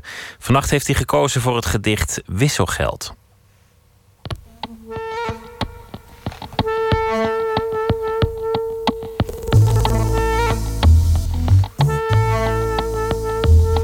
Wisselgeld. Zoals in de buitenste vuilniszak van een verse rol altijd eerst de verpakking van die rol gaat. Scheuren, uitslaan, frommelen, klep dicht, klaar. Zo vind je bij elke verhuizing weer hetzelfde blik met sleutels. Je hebt geen flauw idee of ze nog passen. Op welk slot. Wie weet welke deur of kast, wat voor postvak, fiets van vroeger voor goed vergrendeld werd. De laatste dosis ingeladen, ieder gat gevuld, vloeren en muren laten zien waar alles stond alleen aan jou. Je moet verder. Iets of iemand drijft je voort. Je denkt opnieuw, ik wil dit niet. Maar blijkbaar trek je nooit een lijn zonder er overheen te gaan. Je pakt het blik en loopt nog één keer alle kamers door. Zo komt er hier en daar een sleutel thuis waarvan je niet meer wist wat ermee openging.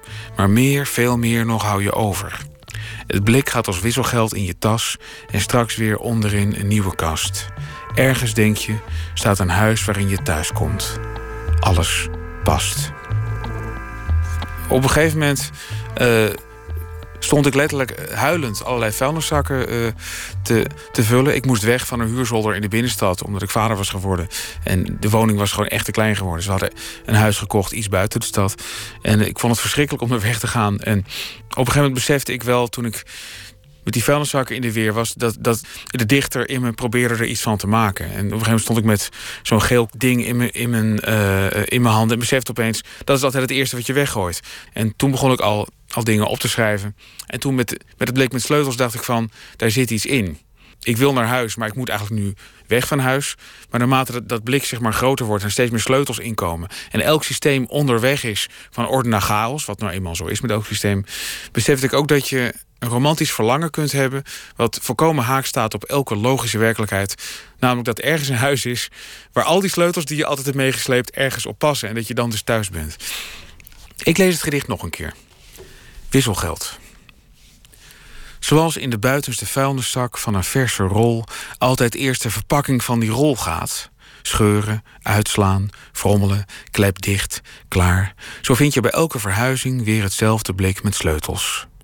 Je hebt geen flauw idee of ze nog passen, op welk slot.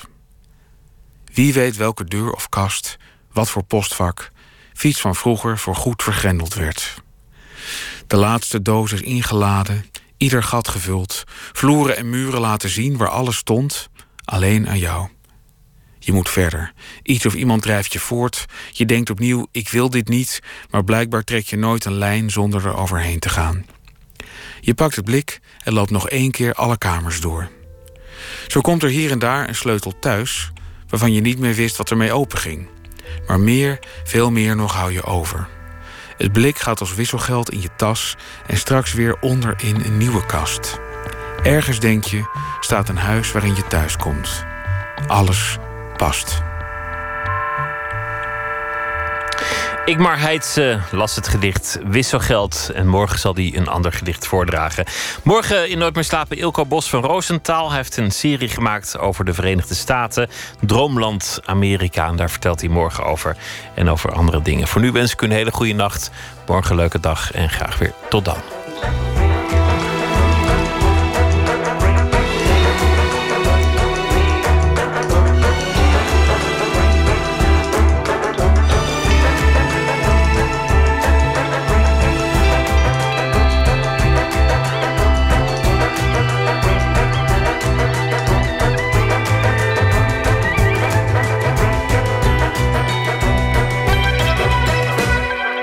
Radio 1, het nieuws van alle kanten.